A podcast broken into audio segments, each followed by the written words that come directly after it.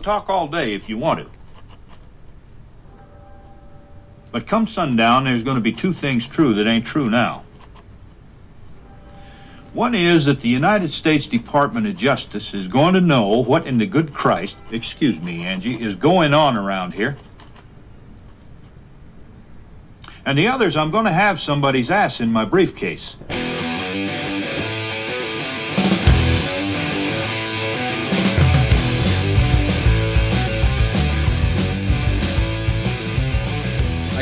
Thought of an intro, but it's pretty out there and pretty ridiculous. Oh, I'm all in, dude. well, I was Tell just- the good people what you have to say. I was gonna say Dave's not here this week because he's off doing a fascinated with films calendar, which we'll be auctioning off soon, and he's going to autograph. So we're getting a double Justin.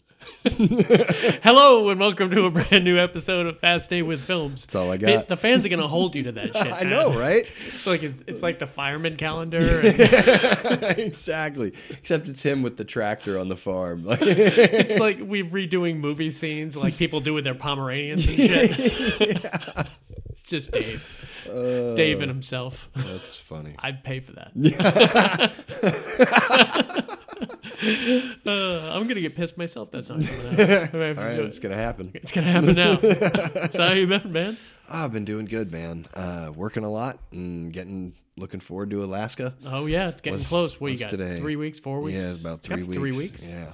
Oh, it's gonna be I'm, great. I'm looking forward to you going too because you can uh, be the scout. Of Yeah. what- what's coming next? Even though we are pretty far away from where each other are gonna be, but Yeah. do you see any movies or uh, TV shows or Um, anything this week? Man, I watched The Mass Universe.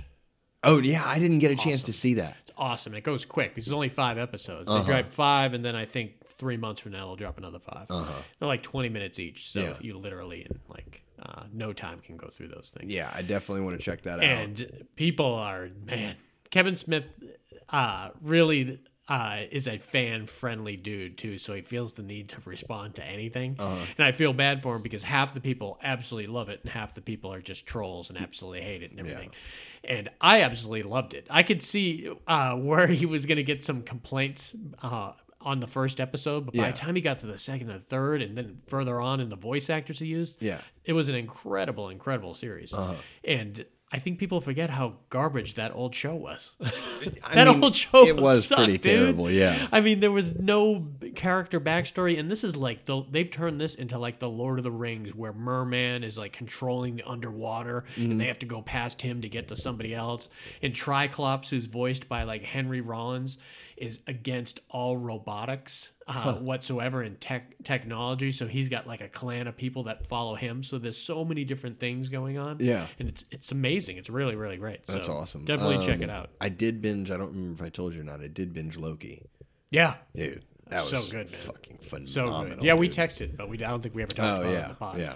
Yeah, I loved it. I thought it was so good. So good. Like I mean, it. the- Owen Wilson, man. oh, he was How great. fucking. I, I mean, I've always loved Owen Wilson, anyways, and all the stuff he's Yeah. in. So it shouldn't really be surprising me that he killed it. But the just his his slow banter that he does with anybody, Yeah. is really good. If he's not nominated for something, I'll be pissed because he he really should. Yeah, he did a. I mean, great and job. so is uh, what's his name who plays Loki. Obviously, he does Oh, yeah. uh, that job all the time. But Yeah, and I mean, like, I, after episode one, I was totally like, okay, I'm looking forward to what's happening, you know. But I gotta say, like in the beginning, it was a little confusing. Oh, I, yeah, I had a couple of friends that I was like talking to, but not being spoilerish with. Yeah. And uh, they were like, "Yeah, I watched the first When two you get to episodes." three. That, that's what they said. I watched the first two episodes, and that's where I stopped. And I was like, "You got to keep going at Yeah. that point," you know.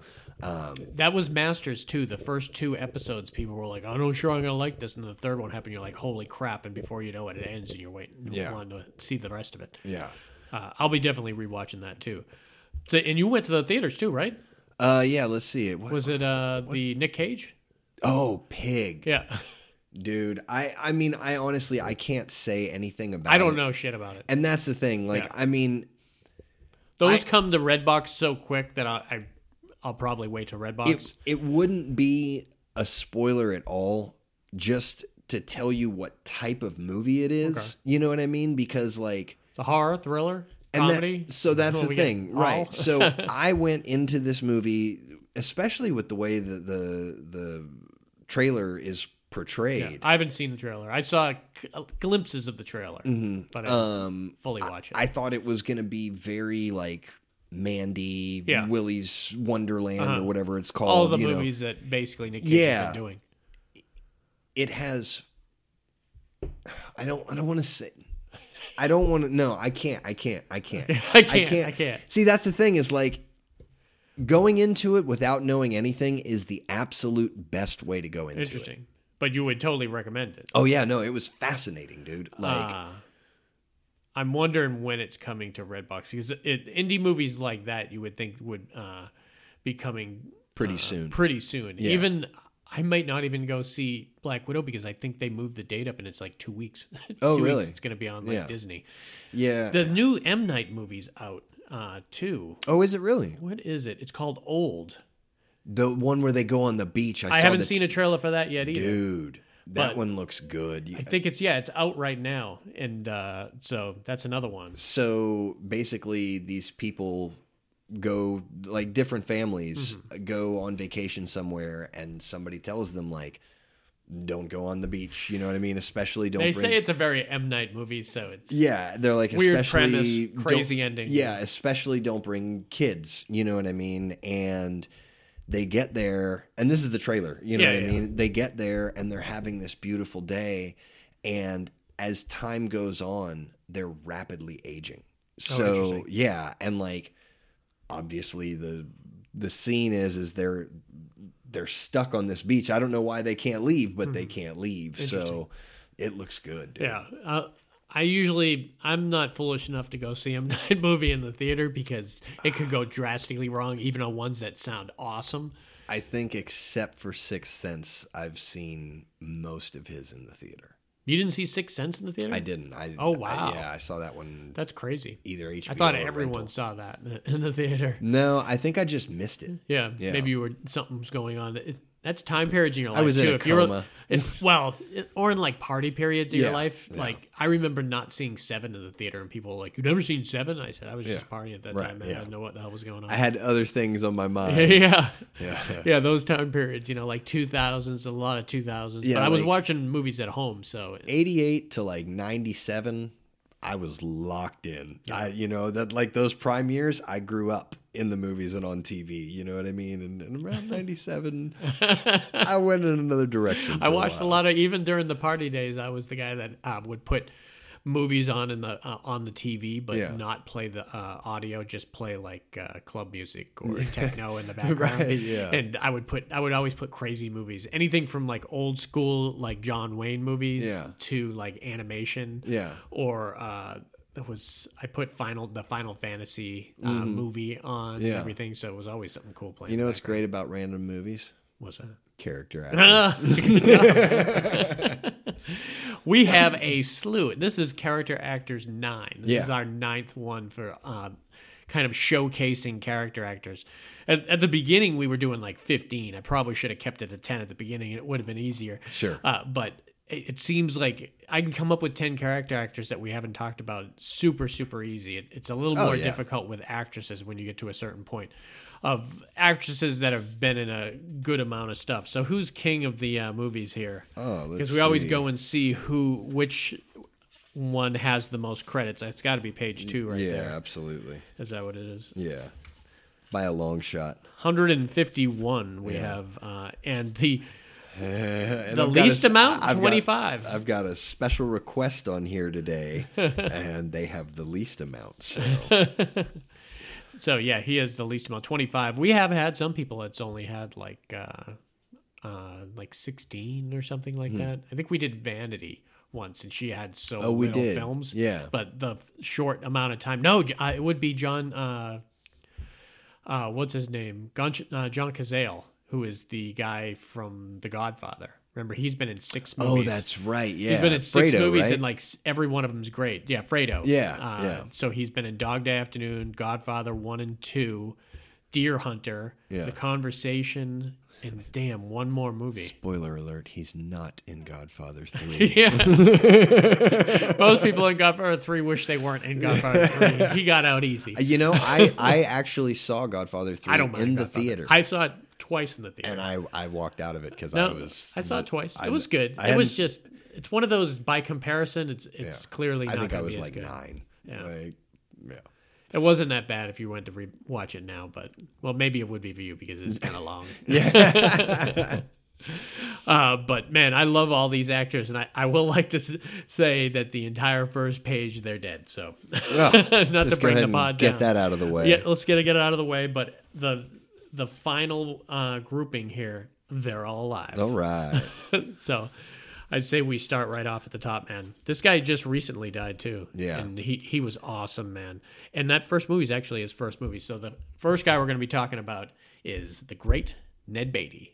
I don't think that selling admission to an obviously unqualified student is very ethical or honorable. All right, Phil. Um, but I'd just like to say, in all fairness to Mr. Melon here, it was a really big check. Now, Dude, Ned Beatty's great, man. I mean, to me, that he's always uh, what, what, very recognizable, What's man. the name in Superman? Um, oh, uh, Otis. Otis. yeah. Yeah. dude. He's that and the toy are. Ah, I loved him in the toy, yeah. man. Um, I mean, Deliverance. I saw Deliverance way earlier than I should have seen it as Never. a, as a child. never seen it. Oh, you still never seen it? Nope. Great. I, movie, I've heard all about it. I, you know, I hear Hey, that. you should see it. It's Yeah. really good. I'm sure that Uh, it is. But and they don't show anything. It's not like Yeah. I, just the stories about it are probably worse than what actually. And the same. happens. It's got some of the best cinematography ever. Like when Ned and Ned Beatty, this is his first movie, which makes sense because only someone with doing it as their first movie would take risks like being because he obviously the scene that most people know about is where he's molested by the or raped by the hillbillies. Yeah. they're pulled over. And I don't think he ac- it actually gets down to it. Uh, I think he's almost raped. And uh, but some of the best shots in it are Jon Voight's eyes when he sees that Burt Reynolds is uh, just pulled up and he's got his arrow pulled back. Oh, wow. And he's got it ready to shoot one of the hillbillies and it just he lets that arrow fly and they get away, man. But the second half of that movie, when they actually have to go, they let one of the hillbillies live, so they have to hunt him down, Uh-huh. basically, and they're fighting them and he's shooting them from above and everything so jon voight has to climb up. But some of the best stuff that ned beatty did in that movie is when they get back. At the very last like 10 15 minutes once they get back they were mm-hmm. like it was jon voight and him back and forth. They were like uh, well uh, burt reynolds lived too but he was like unconscious for like the last half of the movie because he had a compound fracture. Really nasty one. Looked like a big slab of meat hanging on his leg and he just he laid in the raft and just screamed for the second half, which is what made that movie interesting because he was the badass. He was the guy who was going to save the day, and then he was like decommissioned halfway through the movie. Yeah. Steven But it was Seagal. great how they all came together at the end. They said, "This is our story. You know, uh, we don't know anything about these hillbillies," and it was almost not even spoken about.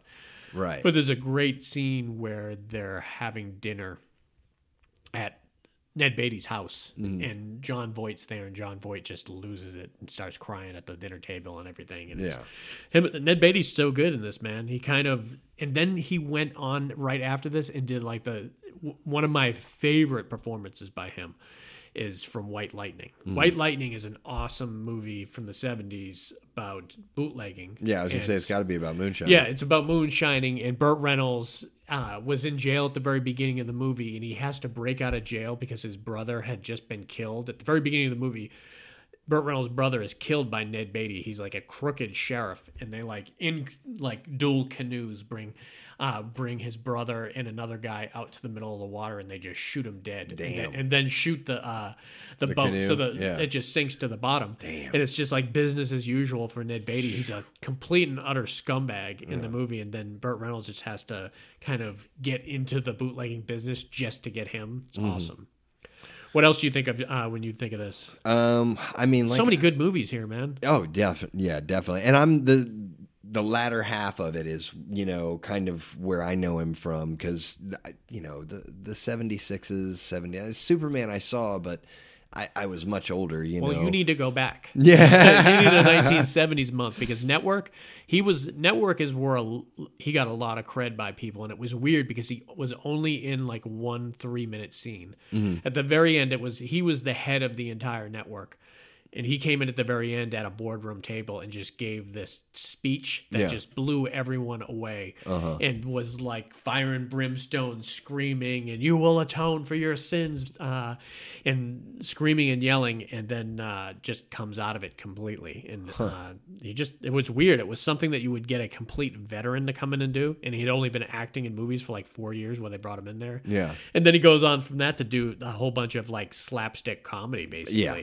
yeah. And which is some of his best stuff. I loved him in like like you said, the toy. We should talk a little of the toy, man. Dude, I, I mean, I love that. I movie. watched it super young, man. Oh, yeah. I loved it immediately. Yeah, I was probably younger than the kid when I saw Yeah. that movie. And there was some adult stuff in there that you almost didn't understand, and Yeah, no. some like adult situations with the uh, with the wife, and Yeah.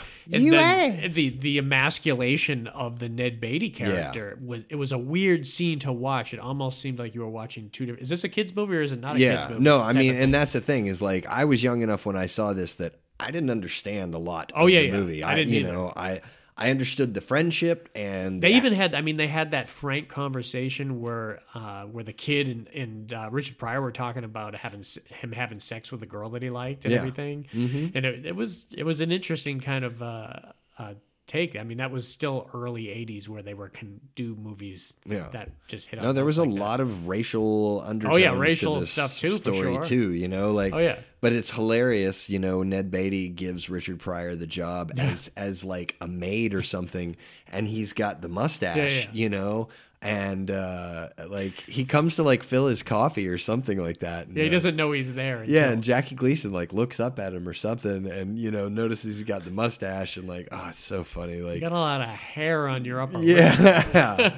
and uh, now that's not. It's later on when they do the newspaper and he tells him not to print it or Yeah. not to run it. Yeah, that's yeah. when he uh, Makes Ned Beatty drop his Beatty. pants in the office. Yeah, like oh, That's real power right there. It was it was a powerful scene, and it was like it was weird because it was some goofy, silly shit. Yeah. throughout the whole movie. well, and and Ned Beatty was a good character. In Yeah, this. yeah, He just you know he had to do whatever he was told. You know, but you he- ass. Yeah, you No, kinky it- little devil. You. It's U.S. Yeah. not you ass. yeah. I love the toy man. Yeah. Now I don't know. His dominoes were great. Oh, the dominoes. Yeah, that was awesome. Or the thing with his wife's clothes. That what off happened after the dominoes Yeah, yeah, dropped. You know, like It was good, man. It was fun. And that's the same kid that was in. Uh, he got his tongue stuck to the pole in a Christmas story. Yeah, And then he went on to do porn. Porn, yeah, yeah. So he had the life. takes all kinds. Uh, Superman, obviously, uh, as uh, Otis Man, was so good. Him, Oh. number one and two, he just got that silly. I'm just gonna be this guy and everything. I I loved him in Back to School Man as Dean Martin. As Dean, oh as yeah. Dean Martin. He like buys a library or like uh what's his name? Um, He drives the like wing of the building. Yeah, yeah, yeah. the Thornton Melon. Thornton Melon, yeah, and he like he he says something about him cheating or something like that, and he's like, no, he It's like it's good enough for me. yeah, he's like he said he didn't do it, Yeah. like you know, it's so great. uh, I, I even in man all the stuff, and he got a little when he got older. He he played some of the more serious characters, like in Rudy, he was somewhat serious, Yeah. and just made everyone cry at the end when he finally showed up at the game. Asshole. well, he showed up at the game. He got Yeah. he got it. Yeah. He got with it at the end. Uh, Toy Story three, he was for just Notre Dame. really probably the most evil thing he's ever done on this entire list is Toy Story three. Oh really? He played that pink bear that tried to incinerate the, all the toys at the end. Oh, wow. It was dark. It was like the darkest thing in any. um, It was like Plague Dogs dark.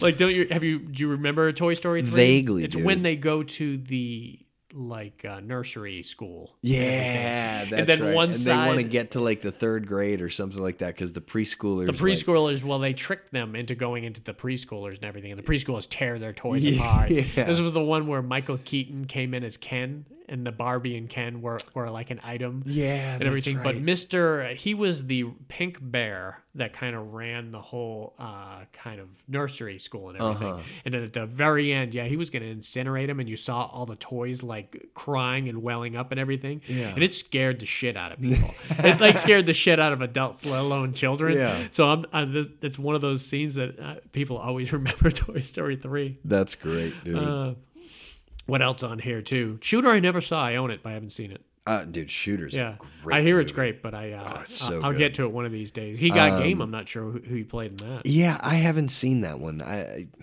that was one I just kind of skipped. I seen, like I said, right around '97. That was done in '98. 95 for Just Cause, and that was filmed here in Gainesville. That Was one- it really? That was one of the Gainesville productions. Huh, no in shit. outskirts of Gainesville was Just Cause. And he didn't That was by. the uh, Sean Connery one, where Sean Connery was defending like Blair Brown for murder or something, and it was.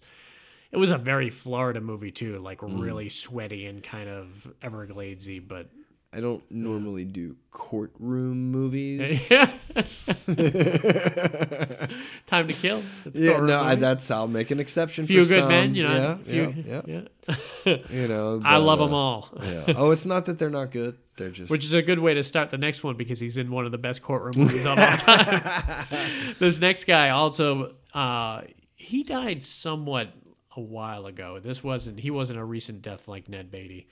Uh, actually, the, the three of the uh, four on this 2000. He died in 2006. 2006 because the other two on this list. All right, so if we're getting ahead of ourselves, so our next character that we're going to be talking about is the fabulous Jack Warden. Now that I met Gladys here, I just hope the doctor can fix up another part of my body. I'll give you a hint. It rhymes with cock. This is one of the ones that you probably a lot of people don't know him by his name until they look him up. And Yeah. Especially the older photos of him. He's very recognizable. I Yeah. mean, he's in a lot of the movies people love over the years. But if you look at him in that first one, like uh, like I said, one of the best courtroom movies of all time was Twelve Angry Men. Mm-hmm. It's so good. I'm, I'm sure it's on off Broadway or something because it all takes place in one room. Yeah, it, yeah, it is. Because I remember people doing uh, uh, what do you call it? Ensembles. Yeah. Um, in drama that were. I'm, From I'm surprised they don't do it here at the Hippodrome and stuff because it's a great play. It's a really great thing. Yeah. And it's to be able to do a movie with 12 people in the room. It's Family just Guy insane. did an awesome version of it. Really? it. there was a remake of it done by uh, William Friedkin, who's uh, obviously famous for The Exorcist, but he did a TV movie for it like in 1992 maybe and it was phenomenal they got major actors jack Lemmon actually won the emmy for it so they had like jack Lemmon and george c scott and his role was actually played by tony danza Really? and so his role in it, and they they just dealt with twelve people that really uh, half the people didn't want to be there. You know, they had other stuff to do. They're like, let's con because we don't see any of the case. We only see the deliberation. Mm-hmm. Like the movie starts, they're going into the jury room, and through the jury room discussions, the viewer gets to see what actually happened in the case. Right. And almost all of them, uh, all but one, were ready to plead to vote guilty. Yep. And then one guy in this movie, it was Henry Fonda. In the new version, I think it was Jack Lemmon. in Family Guy, and- it was Brian. It was Brian. there you go. He's See, I know this movie. He's I know. for that role. I know exactly how it all goes. Yeah, so I've never it starts seen it, with but one person thinks uh, innocent, Yeah. eleven people think guilty, and Yeah. soon it's six six, and Yeah. then it goes all the way up. Yeah. But one of the guys always is the asshole. Uh, in the old version, damn, I can't remember his name. He there was uh, one of the characters is an angry asshole that comes with a chip on his shoulder and just didn't like young kids, and that, that's why he was ready to convict him no matter what. Mm-hmm. Right. In the sequel, it was or the remake, it was George C. Scott. They also um, did uh, Jury Duty, which was this exact story as well. And Pauly Shore was the one guy. That's hilarious. Yep. Uh, but Jack Warden played the guy that was going to go to a baseball game and had to lose out on his tickets when everyone started voting innocent instead of, Uh-huh. instead of guilty. And at one point, he just rips the tickets off because the game was already going on and everything. Yeah. But he was great in that movie. So that might have been my like first thing I saw him in. Mm-hmm. Actually, technically, it was probably Great Muppet Caper. Uh, Yeah, What do you remember him from on this list? Um, I probably the most. Probably some of the later the stuff. most would be the replacements. the replacements, yeah. Um, or uh, I just saw one, but I looked over it. Damn it, where'd Dirty it go? work, man. well, Problem Child. Problem child you for know. sure. He was the, the That boy's the grandfather. devil. Yeah, who Oh, owned the dude. store that his Yeah. son was going to take over, but Yeah. the kid kept fucking it up. Man. And he was making it. The, uh, he he ended up uh, like really pulling like a Mr. Wilson shit on him, where he was getting like injured, like he was breaking arms and legs by the end of the movie. Yeah. Jack Warden, that one. He was funny as hell in that. I love him as the narrator. Uh, he's basically the narrator of Things to Do in Denver When You're Dead. Oh, really? He's the one that's at the bar and he's basically telling the story about Jimmy the Greek. Mm-hmm. Uh, I loved him in Dirty Work as Pops. Yeah. Man, he was so funny. Him and Norm Macdonald fighting. Ah, he was so raunchy in that and everything. Yeah, at some point he had to tell Mitch, "I'm your father." Yeah. He says, "Here, I got a picture." He's like, "Ah, that's a picture of me, you having sex with my mom." Yeah. he says, "The only way I knew you'd believe me." oh God. He's hilarious in that movie. A lot of great one-liners. One of my favorite favorite movies he did, and it's it's literally almost eh, I won't say literally because I haven't checked in a while, but it's almost impossible to f- find on DVD. If I am randomly looking for DVDs that I still cannot locate, mm-hmm. one of the biggest ones is Night and the City from 1992.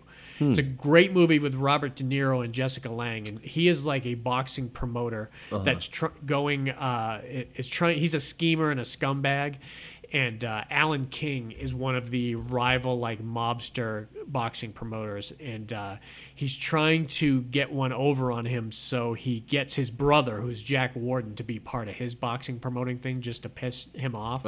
And uh, Alan King has to come to De Niro at some point, and he says, "You shouldn't have involved my brother." He says, "You better take care of my brother." And then uh, he, says, "Well, he's one of the best in the game, and he's going to help get this guy trained that we're gonna uh, we're gonna back and everything." And then Jack Warden has a heart attack and dies. Oh, and so now he knows Alan King's going to be after his ass, so he's like running from the mob. And such a great movie, man. And it's a remake too of like an old black and white movie. But '92's Night and the City, I loved him in. Who was he in Toys? Uh, Was I, I haven't father? seen Toys in so long. That's the uh, Robin Williams one. Yeah, right? yeah. I He never must- liked it. It always, he- it always struck me weird and love it. wrong. I love it. It's like that. It's Cent- definitely it's like. Centennial Man. It's like there's a couple movies that he did that I was like, yeah, I just don't. What dreams may come. That's another one. Oh, that, I love That's that another one that I just don't. The feel of it is off me, and I just don't care for. Yeah. it. yeah. Um, he must. I'm thinking he must have been Robin Williams' uh, dad. Maybe. he must have been the the founder of the company. I'll have to give it another look. Joan Cusack. Cusack. That. Yeah, yeah. She's always wearing those weird doll clothes. it's weird. It's a weird. It was a movie. weird movie. Yeah, it was yeah. a weird movie. It's But like Uh, the Adventures of Baron Munchausen. It's yeah, weird. See, I love that one too. Yeah, I love that one though. That one struck me right. I But, need to watch that. Wow. uh, I loved Passed Away. Passed Away is another movie in '92. I don't know what happened to the movies in '92. There, no, it's the one with William Petersen from CSI. He's the main CSI guy, Huh. Oh, uh, yeah. Mm-hmm. and from Manhunter. And it's got Nancy Travis is in it. Tim Curry is in it. There, the matriarch of the family, played by Jack Warden, dies. Uh, Bob Hoskins is also the main guy in it. Mm-hmm. Okay. And the basically the whole family comes back to the funeral, and it's all the crazy shit that happens. Uh-huh. France McDermott is in it too. But at the very beginning of the movie, there, uh, Jack Warden survives like a uh, big like bypass heart surgery, Mm-hmm. and he's getting out of the hospital, and they're bringing him back to the house because it's going to be his birthday or- his like uh, welcome back kind of party. Mm.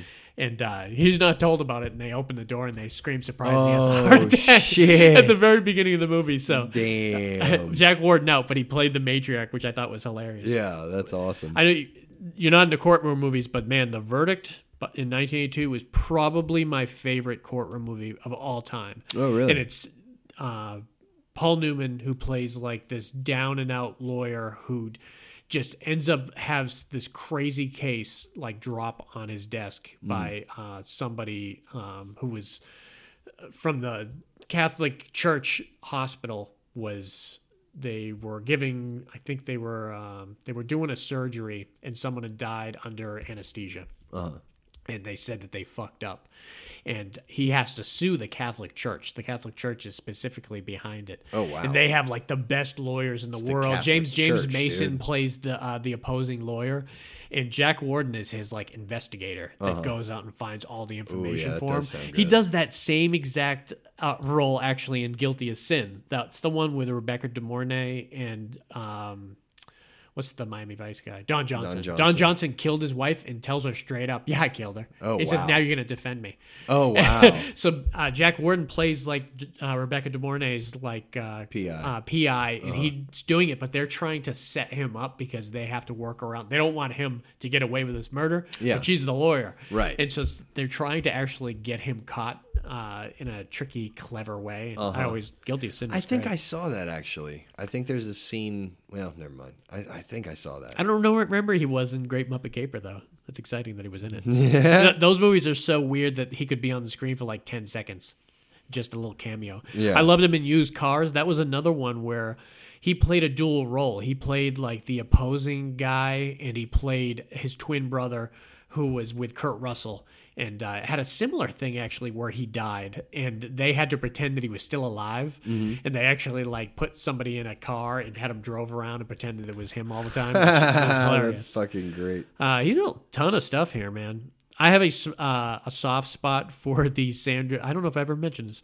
I have a soft spot for the Sandra Bullock movie While You Were Sleeping because I was working at the video store at the time, And it they was- played it. they played it over and over again. It was one of the ones that they they w- promoted us to kind of show and everything, so it was actually kind of clever. That's funny. Do you have you seen it? I think I remember. That's the one where she's uh, the guy falls on the train tracks and loses his memory, and she shows up at the hospital, Yeah. and the family automatically thinks that's his fiance, and she ends up going along with it. Oh shit. Until she until he ends up waking up, it's like, who the hell are you? That's It- funny. It was a clever one. I- yeah, I don't know if I remember that or not. Uh, some of his other movies, All the President's Men, obviously is a big one. Heaven Can't Wait, and Justice for All. So he was doing some serious, serious stuff. Presidio was a great one. It's with Mark Harmon. Um, yeah, Mark Harmon. Yeah. See, And, I know uh, Sean, stuff. and I know stuff. uh, Bullets Over Broadway, Bulworth, yeah, and the Replacements, man, he was great in the Replacements. Yeah. him and Loggia were in it. Robert Loggia. hey, we've talked him before. All right, the next, and this guy died uh, somewhat recently too, and I, I always love this guy. And this next one we're going to talk about, 60 movies under his belt, is the great Brian Dennehy. Sounds good, Tom, but I'd like to take a look at your operation before I commit. Fair enough, Doug. Of course, I could get a hell of a good look at a T-bone steak by sticking my head up a bull's ass, but I'd rather take the butcher's word for it. Bull's ass, that's great. Who the fuck is Brian Dennehy? I always was familiar with Brian Dennehy, man. Just through First Blood, I watched First Blood really young too. Mm-hmm. Like I think it was 1983 or 1984. It was one of the first movies we rented on VHS, and we were allowed to watch it. And I thought it was great. Oh, we're watching a rated R movie. Uh-huh. yeah. And th- there was some blood in it and everything, but other than that, my dad was just happy there was no sex. Right. Whatever, deal with it. yeah. No, I mean, dude, he was so great in that. Like, he was such an asshole that every Just time let him I- go over the bridge, I- man. every time I watch that movie now, I still hate his fucking Oh, character. God. You know, I it's just he gets He's- under my skin. He's that Like, guy that you expect to be kind of out there right now in the world, that being difficult and just not letting profiling people for Yeah. the wrong reasons, Yep. man. Ugh. I mean, and it was he, he did nothing wrong, but just was walking on that bridge and just looked a little kind of on the homeless side. Yeah. He's a he's a veteran, comes back, finds out his best friend just died, Yeah. and just walking away, man. Ugh. And he just. I I love it, man. Brian Yeah. Dennehy played that perfect. Really. Oh yeah, dude. Like, And he had been obviously he had uh, worked with Stallone before that because that Fist that's a Stallone movie. oh, is it really? Yeah, that's they were. I own it. Another one I haven't seen since Mm-hmm. it played, and it was like picketing against something. I can't remember what it was. Foul Play I haven't seen in forever too, and I also own. That's the Goldie Hawn Chevy Chase movie. Oh, really? It wasn't a like comedy comedy though. I remember not disliking that as a kid, but Mm-hmm. ended up buying it because obviously I love those guys and probably a whole different kind of thing for me now. Yeah, that and uh, I think it's Deal of the Century. I need to see Oh, those two. It's so good. Yeah. You definitely need to see Deal of the Century, man. Uh, Cocoon though was probably where everybody like really started to know him and like him because Yeah. he kind of played a prick up till then, Yeah. and he's a he's a very likable guy in half his roles. Yeah. he's really a likable guy in half his roles. He's an asshole. He's Yeah. one of those perfect character actors. Yeah, he can go either can, way. They can go either way, man. Yep. Yeah, when I think asshole, I think uh, First Blood. I think nice. I think either uh, Cocoon or uh, FX, man. Yeah. Well, now I thought I thought he flipped on him. Maybe it was FX two where he. No, he was he was always a good. Co- he was the he was he didn't have any interactions with Bryan Brown in the first one Uh-huh. until the very end. Uh-huh. Remember, and uh, they just weren't buddies buddies until the second one. Right. This, and that's why I like the second one because they they hang out at the bar together and they Yeah. they figure but- out what to do. But didn't he go behind his back and like betray him in the second one? I thought he did. no, they were. It was a it was a part of the scam. Oh, that's Remember? what it was. Yeah, then. yeah, it was okay. part of the scam. Yeah, yeah, yeah. Yeah. Ah, those are great movies, man. FX and FX two are so great. Yeah, And I love, like I said, oh, like I said, FX two is probably better. It's one of those sequels that is definitely better. Yeah. Just because you have that buddy comedy, but I, I do love that first FX. I love the premise. Yeah. Like, and it, well, now aren't I think they're both kind of the same premise, right? Like, basically they need to stage a murder and uh what's his name That Uh, was the second one. Was the stage murder? Well, no, that technically was the stage murder because Jerry Orbach was the the mobster who was going to go to the. Uh, he was going to go to the Italian restaurant and be wired, and then someone's going to come, Come in and kill him, and that's how they're going to get him into the uh, witness protection program. right yeah And the second one, at the very beginning in the shower, remember they had the cop dressed in the, the fake boobs and Oh, everything. in the yeah, that's right, yeah. that was when they were going to try to catch a serial killer. Uh-huh. Uh, so they did it that way, and it went wrong. But gotcha obviously, there was a whole bunch kind of shady shit going on. Yeah, I wonder if people have seen the FX movies. Yeah, if they haven't I mean, those were on out. HBO all the time. That's how we watched them. Yeah. But oh man, and usually you can find a like pairing of them on DVD. I Yeah, often, you- you gave me often I have seen. I- Oh, do you I- have one? you gave me i think you gave me both I- yeah, I bet you it's- definitely gave me one of them Yeah, because I've seen the dual disc before, where it's FX and FX2. I have them separately, but I, I love them both, man. Really Mm. Yeah. great. Uh, yeah, so if you haven't seen FX, definitely watch those things. For man. fucking sure. Silverado, I loved him, and he played a prick in that movie too, man. Surprise. Have you, have do you remember Silverado? I It's one of those westerns that's very palatable and everyone should see because it's so much fun. yeah i don't think i've ever Lawrence- seen it I think Lawrence Kasdan did it. It was uh it was probably one of the random movies if you want to see um what's his name? Kevin Costner. If you want to see Kevin Costner play something you never see him play, Mm-hmm. he played like the the punk kid that couldn't be controlled. Uh, like who was having sex with all the women and just getting himself in shitty situations where, Right. where Kevin Kline had to get him out of it and everything. Mm-hmm. And it was really great. Brian Dennehy was kind of the bad guy that, and once Kevin Kline rolled into town, they kind of had animosity together. It was a fun one. Hmm. Uh, bestseller, I can't remember. He he was in that with James Woods. Uh, Presumed Innocent, I loved him in man. Haven't seen that one that's with That's uh, the- tom selleck No, No. Uh, Harrison Ford. with the deaf kid No, it's the Scott, it's the Scott Turow book about the the lawyer who killed the uh, his assistant on the table. The, the blonde girl. They found her dead the next day, and all the uh, evidence um, went to Harrison Ford. And Harrison Ford saying, at first he says, "I, i didn't kill my it." wife Well, No, yeah, yeah, yeah. It was a one-armed man. I swear. He has eventually has to admit that I did have sex with her, and he has to like admit it to his wife, Bonnie Yeah. Bedelia. He says I had sex with her, but I did not kill this woman. Right. And the whole thing is the trial, and Brian Dennehy's like the DA, and he hires Raul Julia to to defend him. Oh, cool. It's such a great uh, movie, and it has one of the biggest twists ever at the end of the movie, man. oh really Uh, yeah, I could spoil it alert now, but Do it, do it, do it. I don't want to watch that. I don't want to watch that courtroom movie. Oh, no, I'll hold that off. Why don't you talk a little Gladiator here? Because Dude. that is not the Russell Crowe Gladiator. No. It is the '92 another movie hard to find. What is up with 1992 movies? i don't know The but movies that time forgot. this is like as far as like obscure boxing movies Yeah. this is like The most obscure. yeah probably but is also like this and Diggstown are two of Yeah, like yeah. my favorite movies dude like Those were pretty close time period too. I think 92 so. might have been Diggstown actually. yeah we'll have to check that out Yeah. um but i mean so cuba gooding jr and i forget And the uh, guy from Few Good Men. He, that- he was the one that was up for trial. that's right yeah yeah, Uh, private. Uh, I can't remember his name. i can't either it's the white guy Yeah, the white Um, guy. yeah um you know I'm not sure I remember from much other than that. no me neither um but they're both like I'll look him up. boxers from streets. I I don't know if they're in Philly or Chicago or New York. I, I I'm not sure where they are. Could even be Detroit. Um, and uh, Brian Dennehy runs the local amateur boxing boxing uh, circuit, you know, and he hosts the fights and he puts them together and makes all the money and like he seems like a nice guy, but it like he's a total piece of shit and and he used to be like one of the greatest bare knuckle boxers on earth, you know, or in the country. Like he was a total fucking badass back in his day. And, you know, whatever, it's Gladiator. Nobody's ever going to see this, you know? it's hard to find on. DVD I'm sure too. it is. Like, uh, James Marshall is the guy who plays him. He was actually Okay. in Twin Peaks. That was a that was his big big role, I think. oh, Twin really? Peaks, yeah. Interesting.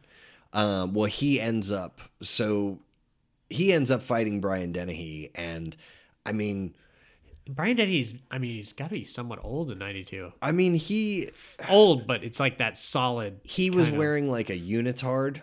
You know what I mean? With like, like one, Bobby with- Heenan when well, Bobby with Heenan like, went yeah, with the like ring. one strap. You know what I mean? Like that's, the what Bobby it- Heenan outfit. Yeah, like when you know back in the day when a wrestler got too old Yeah. to just be like Oh yeah, Jerry Lawler. Lawler. Yeah, Like, you know uh, what I mean. did the they would thing. do the one strap, so Yeah. that's what they put him in. And I mean, I got to give it to him for half that fight. He beat the Yeah. shit out of that kid. And Oh, yeah. the kid. Knew He's a big trick. dude. Brian Oh, yeah. a big dude. He no, looks- I- there, there's a scene where you know there's a punch that gets thrown and he catches it, and I mean Yeah. you can see the size difference in their hand. I mean, he's definitely at least six or eight inches taller than this kid. At least you know camera angles too. But um, no, he's it, dude. He's he's a big good. he's a big boy. I loved him as Big Tom Callahan in Tommy. Oh Boy. yes, dude. Is that for me? no son. That's for me. I loved him in that. He was in it so short too. And another thing I should mention, he played, and it was so great. Uh, do you remember the show Just Shoot Me? It took place at the uh, the magazine. I remember George Segal was the uh, boss, and Laura San Giacomo worked there, and uh, David Spade. David Yeah, Spade yeah, worked yeah, the that's what I desk, and he was the boss to uh, or the receptionist. I think I'm getting it confused with uh, Spin City with Yeah, Michael they J. came out at the same time. Well, Brian Dennehy came in on an episode to play David Spade's dad, and it was awesome. Oh, and he was great. a firefighter, so much of a like a retired firefighter, but he Mm. still carried the axe around with him. like wherever he went, he just had the axe with him, and I think it was hilarious. Yeah. And then you could you could see how the dynamic between him and David Spade, who's like uh, five two, Yeah. and can be like picked up and thrown, and he always plays that kind of uh, feminine type character. So it was it was the back and forth was hilarious with those two. That's great, dude. Uh, Romeo and Juliet, he was one of the main families. I, I don't know if he was the Montagues or the uh, Capulet. yeah, but I he was one probably haven't seen that since. I haven't seen Tag. You have.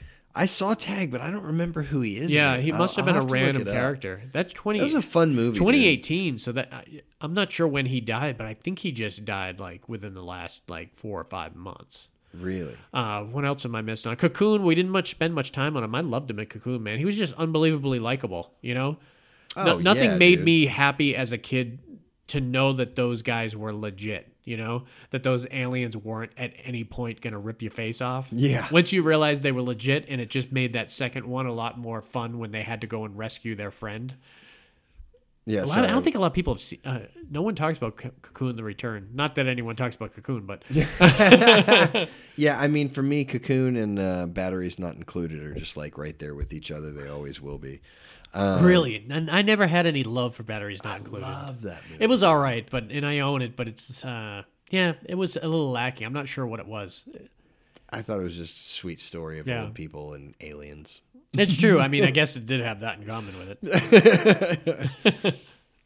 Yeah. It's a good old people movie. Yeah, it was. You know, Anything we haven't mentioned on here? Oh, 10, which is interesting on that because 10 is the Dudley Moore uh, movie that had uh, the woman he's going to marry in Tommy Boy. What was her? Uh, Bo Derek. Oh, really? Yeah. Bo Derek. That was her big one, 10. Oh, and the, whole, really? the poster is her running on the beach. So it's Oh. interesting that he was in that, and then in Tommy Boy he gets to marry her. So I'm not sure. I'm not sure who he played in 10 though. going full circle there. Um, I'm trying to see who he was in Tag. He was somebody's dad. Yeah, that makes Yeah. sense. I He don't was know. probably getting up there in age too. I loved him though, man. He just had a good, like, lovable quality to him. Even when he played a bad guy, you kind of liked him. Yeah. and he's very recognizable. You know, anytime you see him, you immediately oh, Brian Oh Dennehy. yeah, dude, absolutely. There was a, there's a lot of roles I would have loved to seen him play in though. I mean, he would have been like a good kingpin or something like yeah, dude, evil like absolutely. that. I, I'm actually surprised he was only in 60. I, I it seems to me like Yeah. he would have more. I think he probably branched out to TV for a lot of his credits too. Same with the next guy. Yeah. So this next guy who's got 47 movies under his belt is the fabulous and recently departed also Wilford Brimley. Where'd you get this? I made it myself from a tree near home.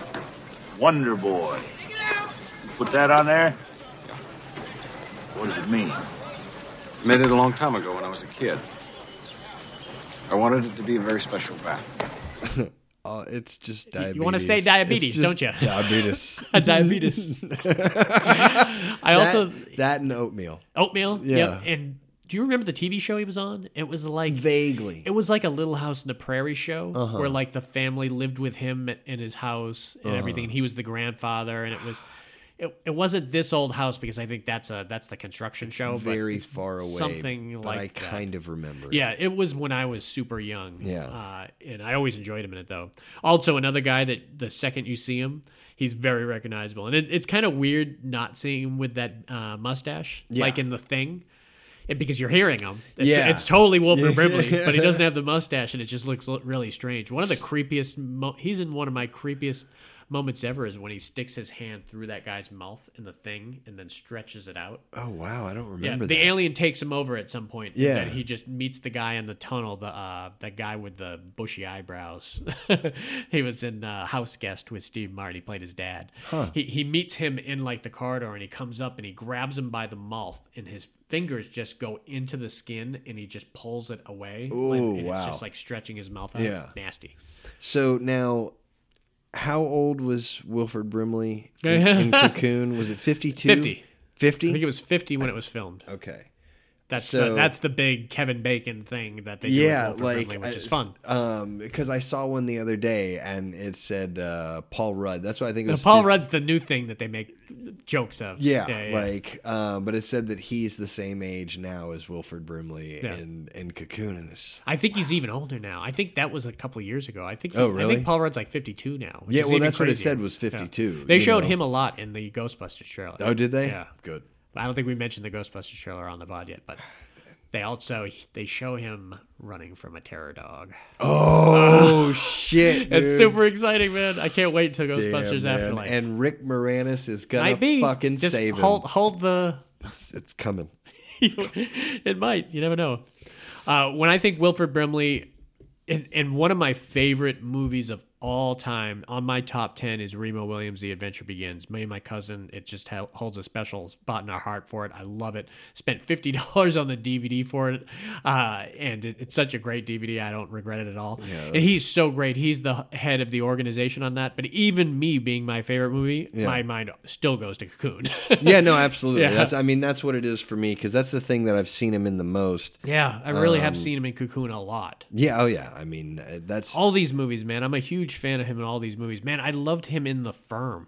He played a complete prick. He was the was one. Was he the head of the firm? In he was that? the head of the security. Security, yeah. And the, he's the one that met Mitch, the Tom Cruise character, out by the dock and showed him the pictures of him like kissing the girl down in like uh, the Keys or yeah, wherever he was. yeah. So either Costa Rica, or Costa Rica Bahamas. something because he, he goes through in uh, oh, Cayman Islands. That's Yeah, right, because they were doing the, uh, Yeah, the- shady shit, right. and that's where it happens, I guess. but remember, he had that whole speech where he was blackmailing him. He shows him the picture. He says, "Imagine your wife's uh, face where she goes into the." Uh, the postal box expecting her Redbook magazine and she finds this instead Oh my god and oh man you're like god damn this scumbag Yeah. and you don't get to see him play that guy often No. He's and he's very menacing looking Hey, well, his voice was really good Ah, too. so good You know, it was very recognizable, and you know, like, I, Yeah, and that's how it, it's weird with the thing when he doesn't have his stash.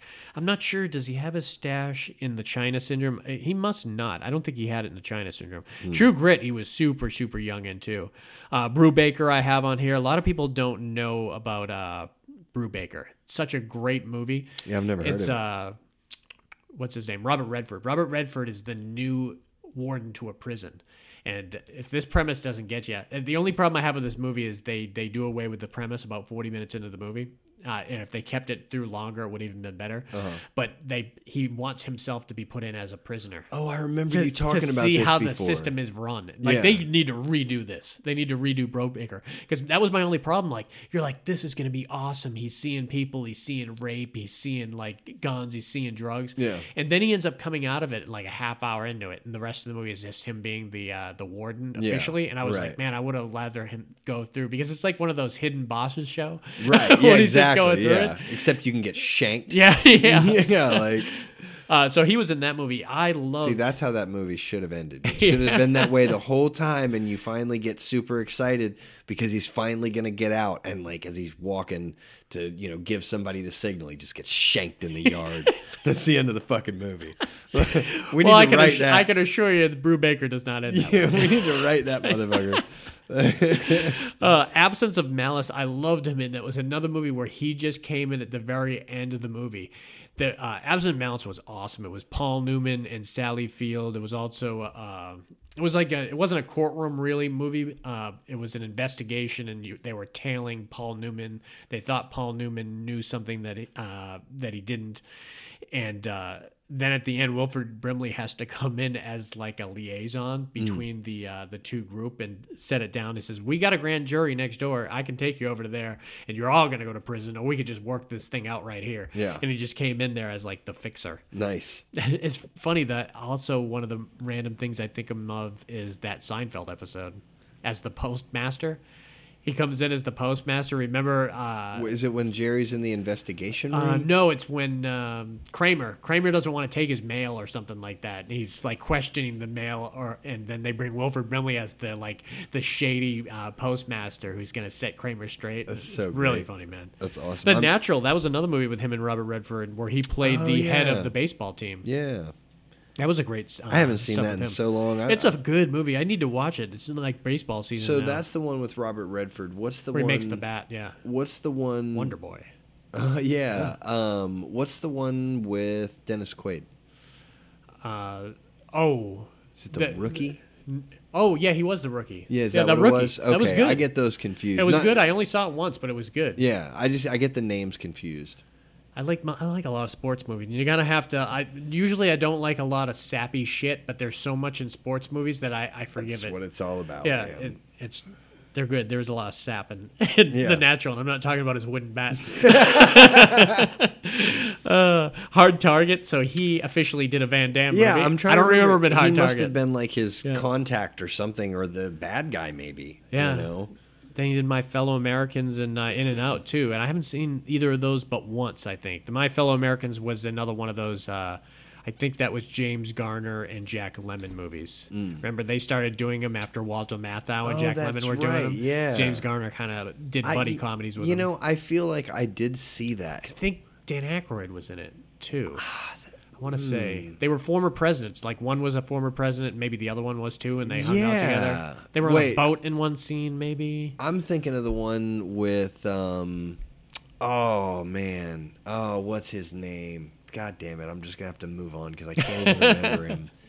James Not Garner. Yeah. Oh, is that the one I'm just talking about? James oh, okay. Yeah, yeah, yeah. Okay, sorry. Yeah. I, I thought I got confused for a second there. Um, yeah, that one's fun. I did see that one, but I vaguely, Yeah, vaguely I've only seen it, like, once. I just remember them singing the "Hail to the Chief" song, and they both made one up, you know. And "Hail to the Chief," he's the chief, and he's need hailing. All, all those movies were were made for senior citizens Yeah. specifically, and their grandkids that got dragged to them. Too. Yeah, me. Yeah. uh, In and Out. In and Out was funny as hell. That was the one where Kevin Kline uh, comes out of the closet. Oh Yeah, yeah, I remember one. that one. Wilford Brimley, man. All right, we're going to page two. Oh, some good ones on this one, man. Go with This, it. this next one, Heavy. you're already you've already d- gone ahead, man. I see how you are. next one's got 76 movies, man. Oh boy, the great and fabulous James Earl Jones. I want to know what happened to the plans they sent you. I don't know what you're talking about. I'm a member of the Imperial Senate on a diplomatic mission to Alderaan. You are part of the Rebel Alliance and a traitor. Take it away. You know it. You, I mean, we've been hearing them since we were little kids. Oh, yeah, you know, absolutely. and so I've been watching him too, obviously, and especially later in his career after he got done. Obviously, people know him from Star Wars as Darth Vader. Yeah. but after the Star Wars movie, probably the first thing I remember, and I went back later in my life to watch Doctor Strangelove, and it's interesting to see him in Doctor Strangelove. Man, I've he's so that. he's so young. He's one of the pilots. Is he really? He's one of the pilots, and he looks like he's probably 23 or 24 Wow. years old. Uh, it's very hard. You could totally watch that and not even notice he was in it. Yeah. Uh, Swashbuckler was a great one. Swashbuckler, I can't remember. It was him and. Uh, Damn, I think it was him and the guy from uh, Jaws. Damn it, I can't think of his name. The Quint. Oh, I don't know Yeah, his name. damn, I should- Robert. Uh, no. Yeah. Ooh. Damn, this is one of my favorite movies of all time. I- Any other time, I would know his name too. Yeah. I can't think of it. I, God, it's one of my favorite actors too. That's how shit goes sometimes. Yeah, we don't have a producer. it uh, was him, and th- and it was like a pirate movie, and they were just riding on horses together and shit. It was it was crazy to see James Earl Jones. Not only, I mean, he's he was pretty fit in that movie too. Robert Shaw. Robert Shaw. See? There you go. Thank you, thank you. And then yeah, obviously Star Wars was a big thing. Exorcist 2 everyone forgot. So we should skip right over that as well. But man, Conan the Barbarian, I had some nightmares about his scenes in Conan the Barbarian. You know, I've only seen that a handful of times when I was a little kid. I remember Yeah. he was the king. Fuck and- Darth Vader. He was scary as shit. And I know we're gonna be talking some Conan the Barbarian and, uh, on our next pod together because we're gonna do Mhm. some Arnold's. But man, he played the evil like sorcerer who had the snakes Mhm. and everything, and he could turn himself into a snake Oh, at one shit. point. Yeah. And it was creepy as shit. They Yeah. did some weird special effect where his face looked altered, and then all, they did a cutaway, and obviously he was this big ass snake and Yeah. But there was a scene at the beginning of the movie where he shows up into the this village and everything, and he wanted to show how powerful he was. Mhm. He he looked up at he had all these maidens, like these half naked maidens that were just like shrouded in like these white cloth, Mhm. and they were just following him around. For some reason, I remember that. yeah, very, uh, very Midsommar Yeah. uh, esque. Yeah. And w- similar, also similar to Midsommar. uh. There was like two of them up on the top of the cliff. Oh, and yeah. James Earl Jones just says, "Come here." Come Yeah. on, darling, and then she just steps off the cliff Yeah. and kills herself. And you're like, "Holy crap!" Yeah. And at that point, I probably watched it too young too, Conan the Barbarian. And Mhm. from that point, he just scared the hell out of me. He's got that voice, man. Oh, yeah. I had to put night after 1983 Soul Man. How can that be shown anywhere ever again? Oh, I don't think it I own it. And, I, you? and I'm wondering if it's ever going to be worth some serious money because I would imagine it would be because It's going to be like a banned book. if you talk about it, it sounds worse than it actually is. He Mhm. learns a big lesson in that movie, and it actually is kind of heartwarming at the end. Do you remember Soul Man? I remember the premise of it. I don't remember much more than that. Sa- uh, uh, C. Thomas Howell. Yeah. Was trying to get into Harvard. Next thing you know, he was in Spider Man, and that was it. Is that why? Did he get blacklisted for that? He may have, dude. He fucking may have. I think people forgot Soul Man. So let me enlighten everyone about Soul Man. So he could forgot he, he tried to get into Harvard and he couldn't get into Harvard and he realized that he, they were taking a couple black students. Mm-hmm. So he went and took pills to darken his skin and he got like an afro and it Mhm. straight up looked like a white dude in blackface. In blackface, And he, he fools everybody, goes in there, starts dating Rae Dawn Chong. Oh, wow. Uh, she was the girlfriend and everything, and I'm pretty sure James Earl Jones was the dad, and he starts falling in love with her, and he feels bad, and he's Yeah. realizing how he realizing everything was what he did was wrong. So the lesson, I'll have to rewatch it, Uh, and I got post about it. Right Yeah. but I, I'm really curious on how like redeeming it is at the end. Yeah. because I know there's a lot of black actors in the movie too. Mhm. It's, it's filled with a lot of great, really uh, good black actors, Right. Who are trying to tell this story. But man, when you tell people that premise, man, Yeah. it doesn't sound like a good idea. Yeah. Back in 1986, apparently it did. Yeah, you could do whatever. I loved him in uh, Alan Quatermain, in The Lost City of Gold. I never saw this one. Man, this was just this was the one that put it's hard to I go back and forth of which one I like better, King Solomon's Mines or Alan Mhm. Quatermain, Lost City of Gold. Yeah. This one was really good mainly because of him. He played like this. He was in like a leopard loincloth through the Mhm. whole movie and had a battle axe and he was just right hand man to Rich Chamberlain in this and Sharon Stone and just he was the comic relief, he was the muscle, he was Yeah, awesome. He, he brought a lot of great stuff to Alan Quatermain. That was a fun movie. Uh, Coming to America, everyone knows him King there. Jaffe Joffer the Third. Yeah.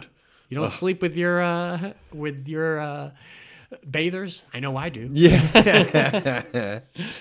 Uh, Loved him that. Loved Three Fugitives. That's another movie I don't think a lot of people ever talk about. Is what's the premise of That's that one? Martin Short is a bank robber and takes Nick Nolte hostage. With and the little Martin girl. Short's got a little girl that That's he's trying right. to take care of, and he needed money Yeah. for it. And now they're in cahoots together because Nick Nolte is a former bank robber, Uh-huh. and so he just happens to rob the bank where Nick Nolte goes to cash his like prison check in. Oh, God. And then.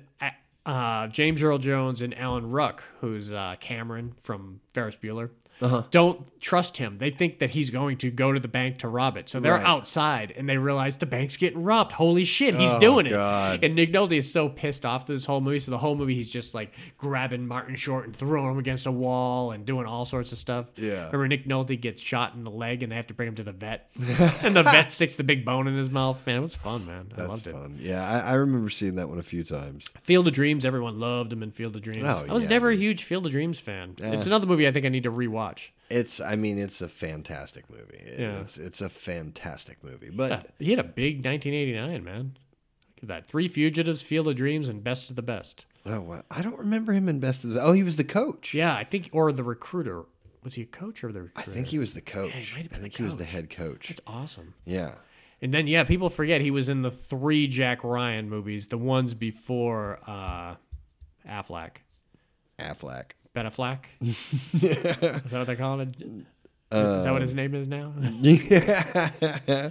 uh yeah hunt for october patriot games and clear and present danger he was awesome in that Mm-hmm. as the just the heavy in that movie i loved him in the end of sneakers the final In scene the in van? sneakers no at the uh when they catch him coming back into their offices and he's already in there with the team ready to arrest everybody Uh-huh. but he he makes them promises uh, to give each one of them something. Uh-huh. Remember, and they have to go through. Dan Aykroyd wants a van, and he's uh, and they River Phoenix wants a date with one of the FBI. Oh yeah, girls and that's right. Yeah, and and- she's like, "You can have anything you Yeah, want to date yeah. me." Yeah. It was fun, man. He was great in that. Sandlot, he had a very similar kind of Field of Dreams, just kind Yeah. of great moment in Sandlot.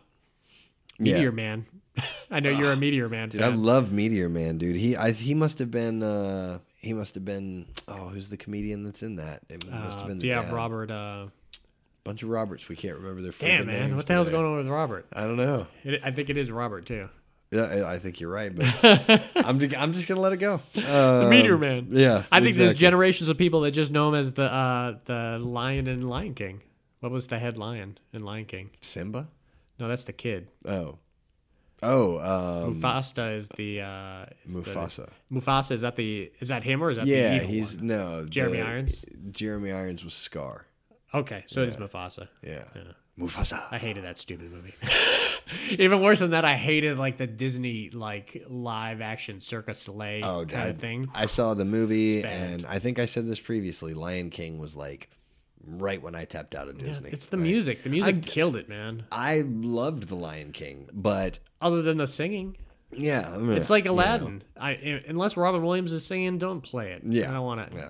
I can't. I own so many Disney movies. I own like twenty six Disney movies, and I don't own The Lion King, Aladdin, and Little Mermaid. Those Oh, are yeah. like the three that are just killers to me. I can't. I can't do it. I have to borrow Bambi sometime. I like Bambi. I love Bambi. it's one of the first singing- movies I saw in the, uh, in the theater, man. Yeah, me too. I remember that. I said, killer. You get to know how you get to know what fire is when you're young. You, know? you got Thumper and your friends. What do you care? she was holding you back, Right. Uh, Judge Dredd, man, Judge Dredd. He was just the narrator for it. Oh, Yeah, He was really good as the narrator in that. Gang related. I love gang related. No one talks about gang related, man. That's Now- the uh, Tupac and, and James James Belushi. Belushi, yeah. and also Dennis Quaid. Oh wow, Dennis yeah. Quaid's the guy they they try to pin the murder on, and he turns out to be like a millionaire that's been lost. Oh, shit. For like years, and then they find him, and they're like, "This guy didn't do that murder." Yeah. Oh man, that was a great. It was a great movie about dirty cops. I'm not sure who James Earl Jones played I that. I barely remember that one, but I'm positive I saw it. Hmm. I'm gonna have to watch that one again. Yeah, and then he was also he made his appearance in Coming to America too. Yeah, that's He's right. got to be getting up there in age, man. That was 2021. So Yeah. I'm not sure how old James Earl Jones was, but I mean, he was in Doctor Strangelove, and I'm not sure we got any. He might be the only person still alive that was in Doctor Strangelove. Probably. because yeah, George C. Scott's gone, uh, Peter Sellers is gone, Hayden, uh, Sterling Hayden's gone. Yeah, I think he is the only one left from St- uh, Doctor Strangelove. Slim Pickens. He's 90. He's 90. Yeah, Yeah. yeah, he's getting up there. All right, now we got this next guy here, man, and this guy is the the lowest amount of movies. Not he's only done twenty five, but we only got six on here. But he's made such an impact on it that we can't leave him off for sure. And that's the fabulous Jon Cryer. What happened? It's my eyes. I've got walleye vision. Isn't there something that can be done? Well, there's a delicate corneal inversion procedure, a multi-opta pupiloptomy, but in order to keep from damaging the eye sockets, they've got to go in through the rectum. Ain't no man gonna take that route with me. All I really like think about when I think about him is the blonde like streaks that he put in his hair, and Oh, that- from hiding out? from hiding out, Yeah. but also from Superman. Yeah, that's true. He went crazy, kind of. Man, he was he was the only good thing about that piece of shit. the Superman for the Quest for Peace is definitely. I'm not sure what the IMDb rating is, but it's really low. they were not forgiving on that. Yeah. You, you would have thought. I mean, he went to TV. That's kind of the big thing with him. He was on Two and a Half Men for so many years. I think it was eight, nine seasons or anything, something like that. Mhm. And when he started out in Pretty in Pink, I loved him as Ducky in Pretty in Pink, and Mhm. I, everyone thought he was going to be huge, and he was like the comic relief in that movie. Uh, I always thought that he was the reason that like a lot of dudes were watching that movie back in the day because it was kind of centered around Molly Ringwald, kind of Mhm. finding love and everything. Right. Uh, but I thought his character was awesome. But Hiding Out, I was always thrilled that you even know what Hiding I- Out dude, I love that because that is is a random movie. That Yeah. is like that is a total random movie that I was uh, always was a huge fan So of. he was like the accountant or something like that. Yeah, it was like the m- guy who could uh, who could figure the books out for the mob. Yeah. and then he had to. He wasn't in like uh, a formal witness protection. He was doing it himself. Yeah. he decided, hey, I'm going to. And it's weird that he went to a relative's house. It didn't make much sense. Yeah. that he went to a relative's house. Well, they they did find him.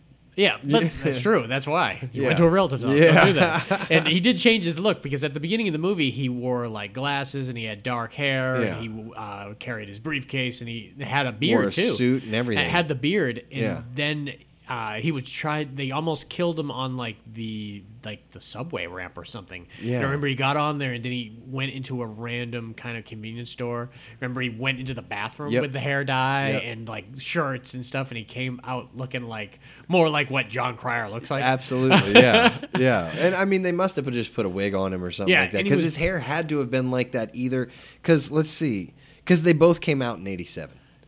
Yeah, oh, so yeah, that's one weird. was for the other. Yeah, so yeah. he must have he must have been shooting hiding out before Quest for Peace. Maybe because his hair beforehand, he was probably just a wig. He- Yeah. he, was only in a couple scenes where he was Right. it was dark. Yeah. and he was playing a lot older than he was supposed to be. Uh, I think he was supposed to be a lot older than he actually was. Yeah. I mean, I think he was supposed to be like a 35 year old, and chances are he was probably 25 when he did it. Well, let's see. He was born in '65. Uh, 65, 75, 85. Yeah, yeah, he's like 22 in hiding out. Yeah. playing like a 35 year old dude. Right, yeah. and because his his cousin was the kid from Adventures in Babysitting. Oh, really?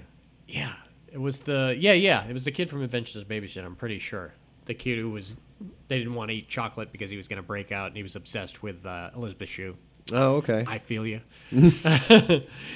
and uh, yeah, I loved Hiding Out, man. It was a Oh, great. yeah, it was a it was like a high school movie where he just got to go back to high school, almost Yeah. like Never Been Kissed, or it's one of Yeah. those movies that like returning to high school was a Well, big thing. and uh, I just one of the guys. I remember him hanging out in like the little playhouse in the back, Yep. like for a while. Like that's where he was like hiding before he came up with his new identity. Yeah. that said he was like, what did he say? He was he, He was a transfer student or something. Yeah, and yeah. I, I don't know where they said he was from, but his cousin was kind of marching him in there. But then, then he was going to the prom and dating girls and Yeah. going to dance. And he was like, after a while, he was like, this is not right. Especially since we're watching it and you've already established this guy's supposed to be like 35. And now Yeah. he's creeping on the 16 year old. Yeah, dude. it- now that I think about this movie, not cannot be done now either. that and Soul Man. yeah, no kidding, dude. Uh, but yeah, once Hot Shots came out, people Oh, were like, "Oh my god, he was Cryer, so man." great. He what, what was the what was his name? Washout. Washout. Yeah. he had the big goggles, man, that Uh, had the fish in them at, it at the end and everything. Yeah, that's right. I thought it was great. Let's take the guy who flunked out of flight school and can't see shit. Let's Yeah. make him the guy who The who's radar like the radar detective. Yeah. yeah. You're all Uh, clear. yeah. Bring it on in. It's so great. Now I, I don't remember Holy Man. That's No. the Eddie Murphy one. Yeah, and I really like that. Really? movie. Yeah, I thought. What it was, that? Really what was the good. premise of that? I don't even remember. Um, let me was it just real kind of like a quick- leap of faith where he was like a con man, or was it like a real deal thing? Because that was the problem with Eddie Murphy. Unlike a lot of other comedians, I did not necessarily watch every movie he was in because he was in a lot of garbage. Um, I mean, he really was. Yeah, well, you know, this. Uh, so this was like '98. This was one of the last things that he did. I think that wasn't like a, kids, kid's movie, movie, yeah. or something like the that. The kids movie stuff I get. I, I Yeah. get he's doing it for his kids. So I mean, dude, it's it's a sentimental movie. Like it's it's pretty good. Um, the movie starts. Eddie Murphy is just walking down the highway, you know, in kind of like a white robe type thing. Mhm. Type thing. Um, y- you would think he was going to do yoga or tai chi Yeah. or something like that. And I'm almost positive Jeff Goldblum's car breaks down. And Jeff Goldblum is like a TV producer, but he's just had oh, I know what this premise is. Yeah, he starts. He, I remember the trailer now that you're talking about. Yeah, so he's had like a r- string of real bad luck, and he's kind of on the verge of getting Mm. fired.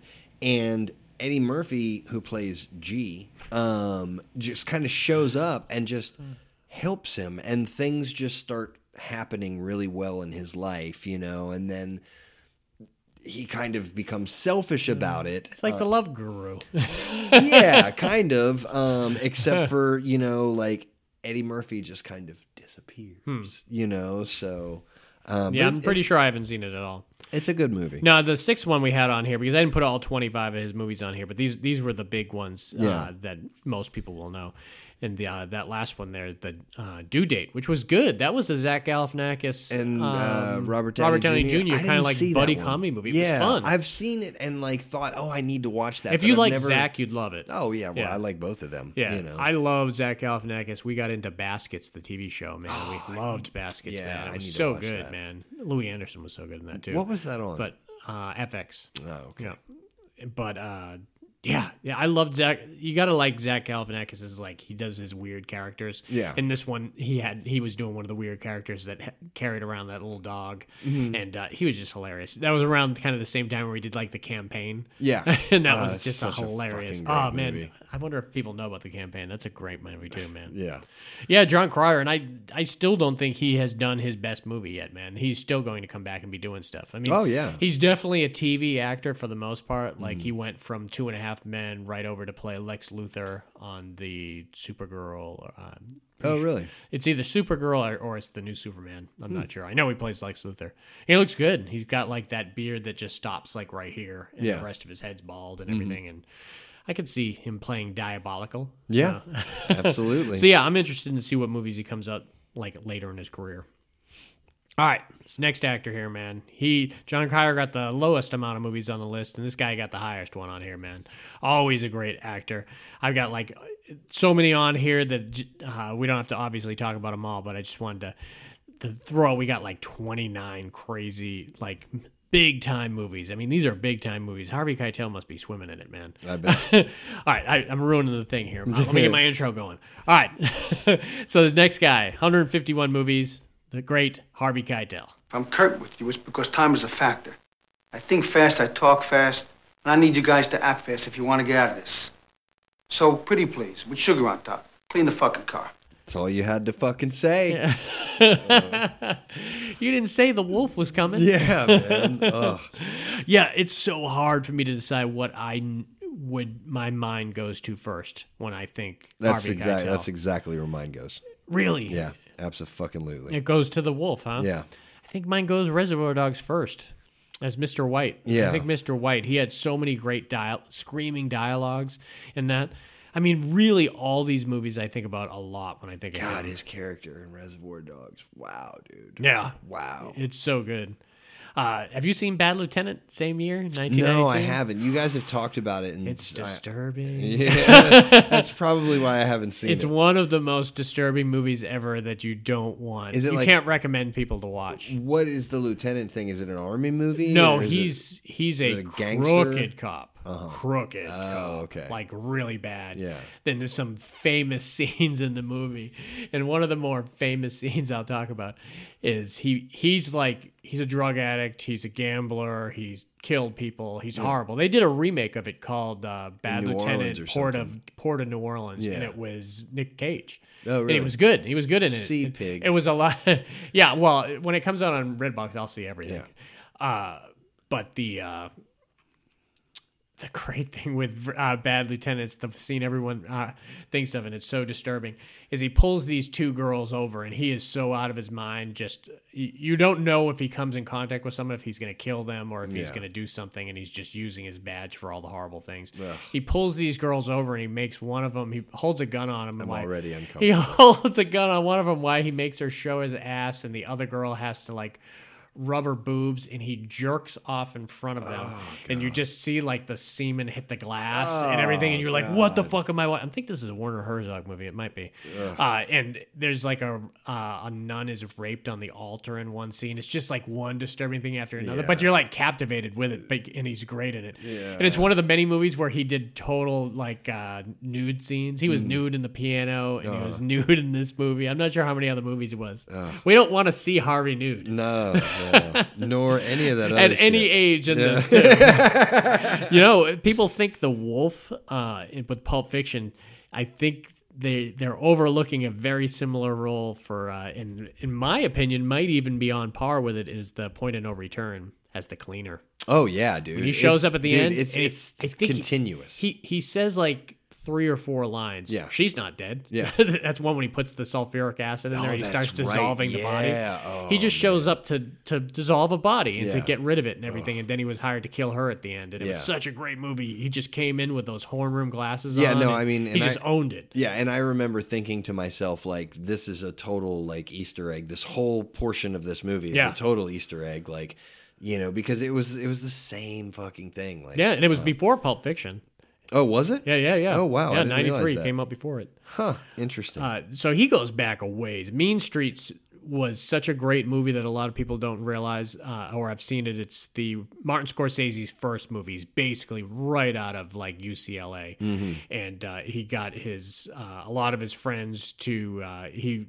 He helped finance it, and I'm pretty sure Harvey helped too. He was the star of it, and it obviously kicked off De Niro's career, and it was like a huge thing and then Marty used him several times in a lot of these different movies. Marty uh, loves Harvey Keitel, even up until like 2019, where he put him in The Irishman, which is awesome, man. I had I I'd gone a while without that. seeing him. I mean, we saw him in Moonrise Kingdom, and a.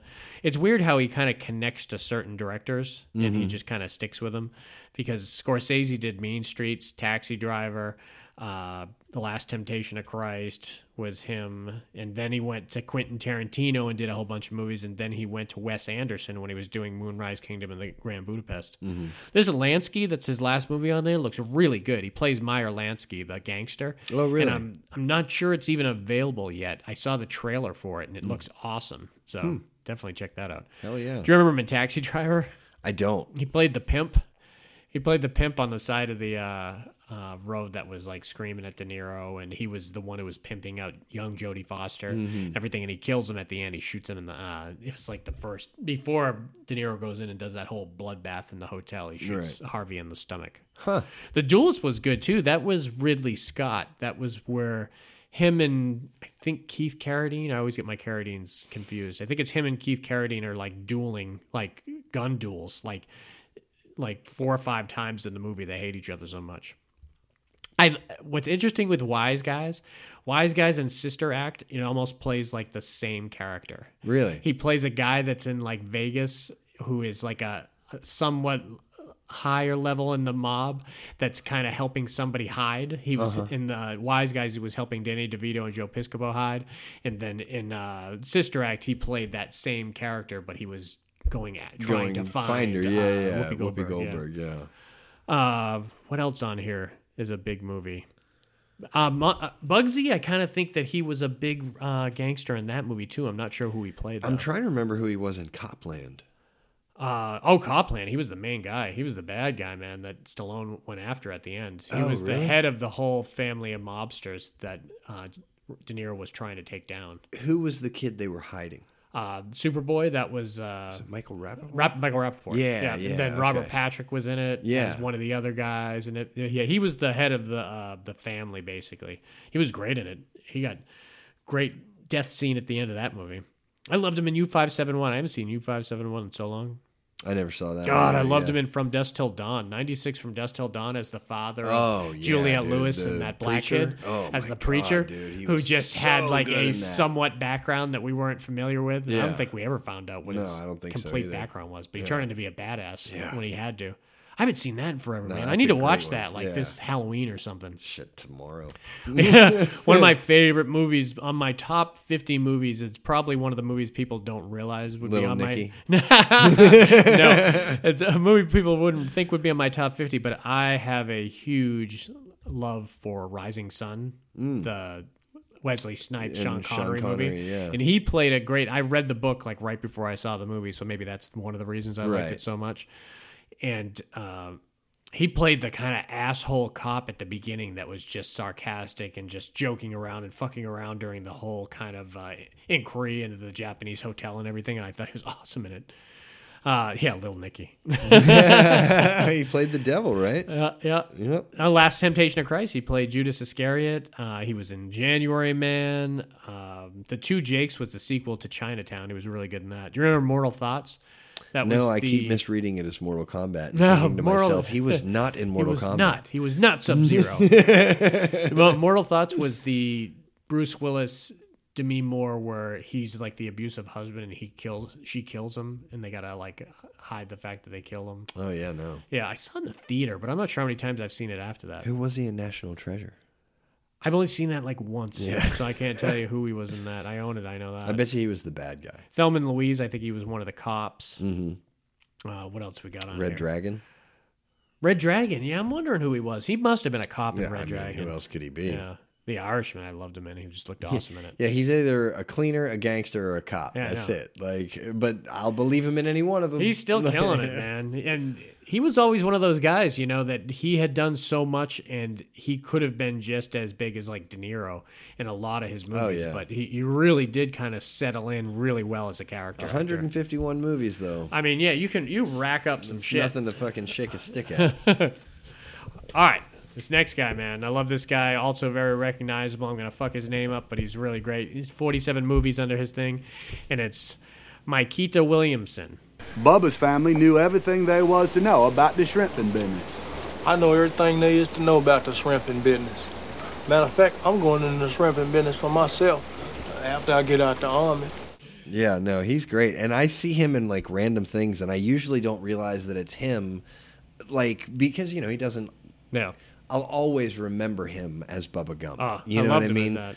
Um it for me that's one of those characters that like I'm sorry that you, it's gonna follow you forever. Yeah. you know what I mean. And because that character was so great. I mean, dude. I loved him, loved him, and this is a movie that I've, other than Dave, I don't, I think I've ever met anyone who's even seen it. Mhm. Is 1988's Miracle Mile. I love Miracle Mile. It's Uh. with Anthony Edwards. Mhm. Anthony Edwards is outside a diner one night, and the phone rings, and he answers it, and it's supposed to be for somebody else. And the guy on the other end of the phone says that the the missiles are on their way. They need to get to safety. They, uh, uh, it's all happening. Uh, and uh, nuclear war is on its way.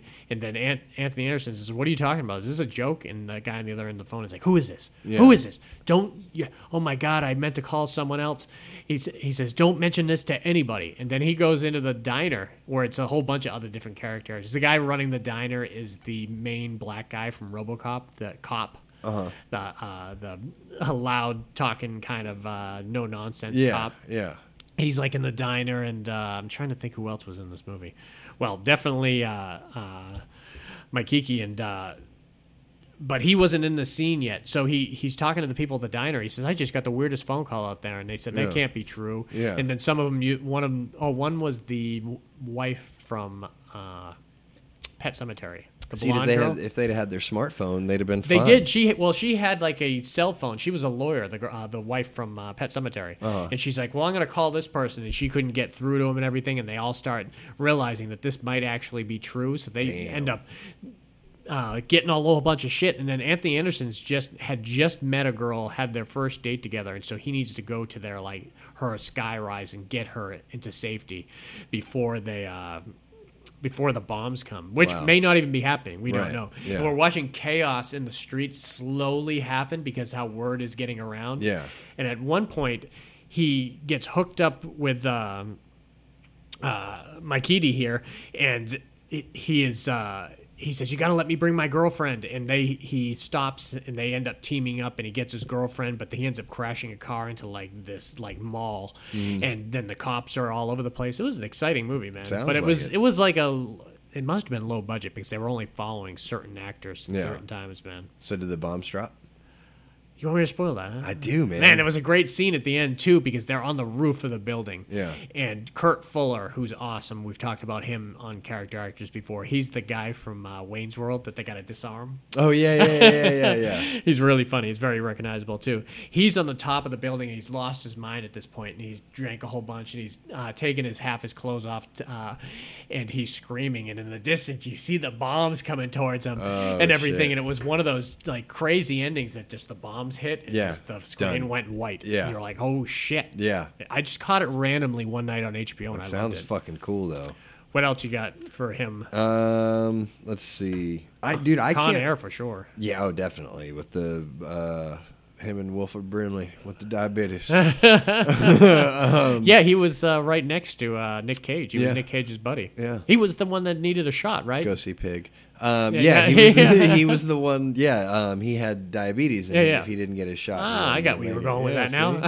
See? See? I know Takes stuff. me a while. I get it back on. um, I'm trying to remember who he was in Wildcats because I fucking. I oh, he must have been one of the players. Yeah, I mean, you know, that's Delta Force, Streets of Fire. So he he's worked with some heavies too. Streets of Fire is uh, is Walter Hill, Wildcats, uh, the First Power. God, Oh, oh I love wow, the First dude! Power. I need to watch that movie. Lou Diamond. Lou Diamond mm-hmm. Phillips. Yeah. I, I used to have that on VHS, oh, and Oh, yeah, I I, used to watch it a lot. Yeah. Like The premise has been done several times, Yeah. and they're all pretty good actually. But this was one of the It's- it ones was a good that's one, it's dude. good. Was it Yeah. ninety two? Nope, nineteen ninety. Yeah. yeah. But he got huge with with Bubba Gump, obviously. Oh, yeah, absolutely. I mean, and he's probably still raking in residual checks for that. Oh, yeah. But he was on the Free Willy boat at least for two of the movies here. Oh, wow. Uh, I never saw Free Willy. Never I saw, saw the first one. Yeah, I never Yeah. saw the first one. It was cute, and Michael Jackson had a song to it. Huh. I loved him in Heat. Heat was a big one. A Michael Mann picture for Still him. never seen 95. that. Oh, I know. I I totally know. forgot about that, or I'd have been giving you shit earlier about it. That's a great movie. One of the best bank heists ever put on. I've film, seen man. that scene. Yeah, I, I've seen that. Yeah, and uh, and Bubba there, he he ended up playing uh, one of the cops. He was so he was on the Pacino side Mhm. of it because half the movie you were on the Pacino side or you were on the De Niro criminal side. Yeah. and everything. And yeah, he was on with Pacino. Really great.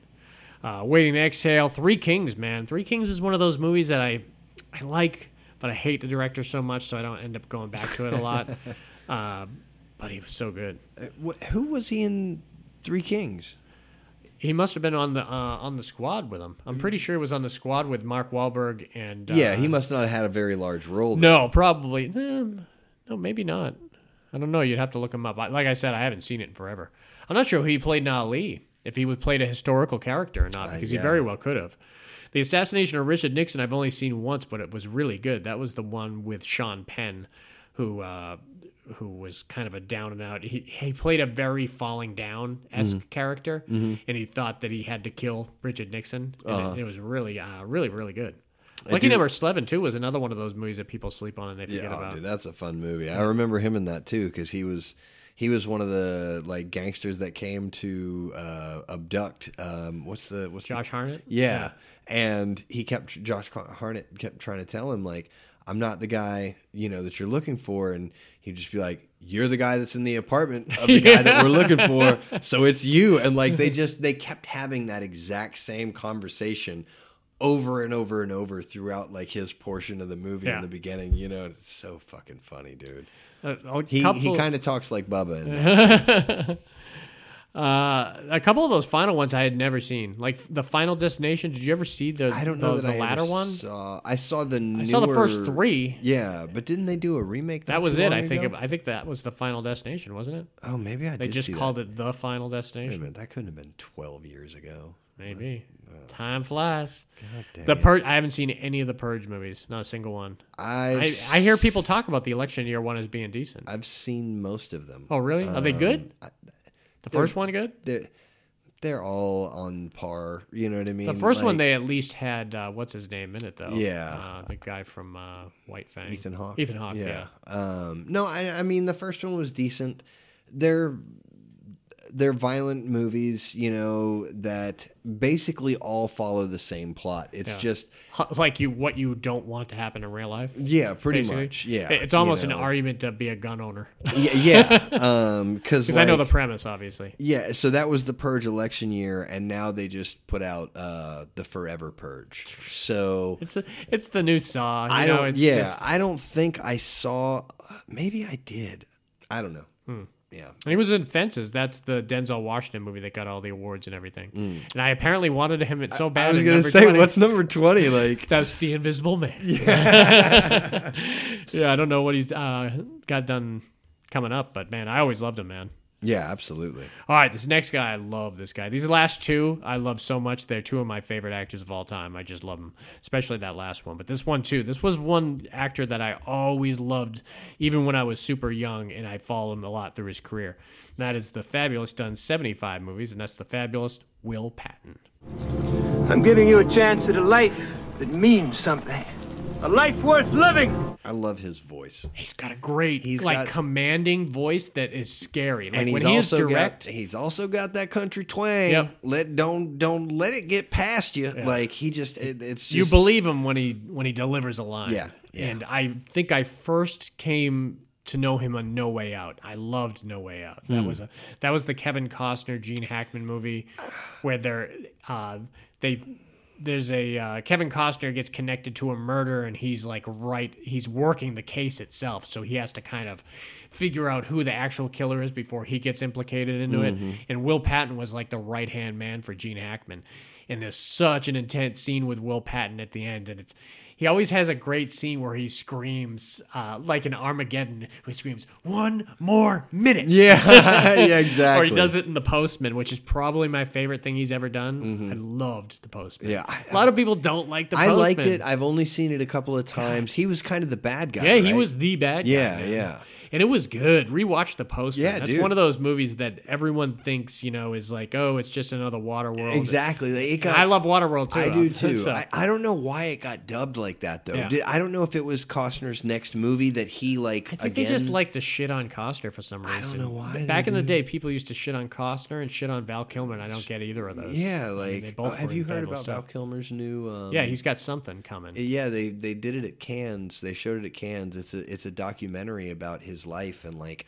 That's awesome. I So definitely watch that. I, I saw like a trailer for it, and when he was young and like hanging out with all the people that were his age and in the movies and Mhm. everything like that, he was the first person he knew to go and get a video camera. Oh, really? So he has thousands of hours of footage Like of on Real Genius and all of- that yeah, stuff. you know, of all the stuff that he did. Oh, man, so they're putting it together, and like, there's, you know, the he's trying he's to using talk. the- he's yeah, using you know the voice I mean? thing. Yeah, and so like, um, dude, I can't wait. Like, yeah, but if they you're not said, familiar, Val Kilmer has had uh, throat cancer. Yeah. and uh, he's recovering Yeah. uh, from it, but he's he's using one of the voice devices. the thing that I saw was like they said that he was like shedding tears over the fact that like Oh, yeah. he can't talk. You know, like Him and oh. everyone else. Yeah, absolutely. I mean, can you, know? even watch the doors Oh, any- God, anymore with, uh, if you were him?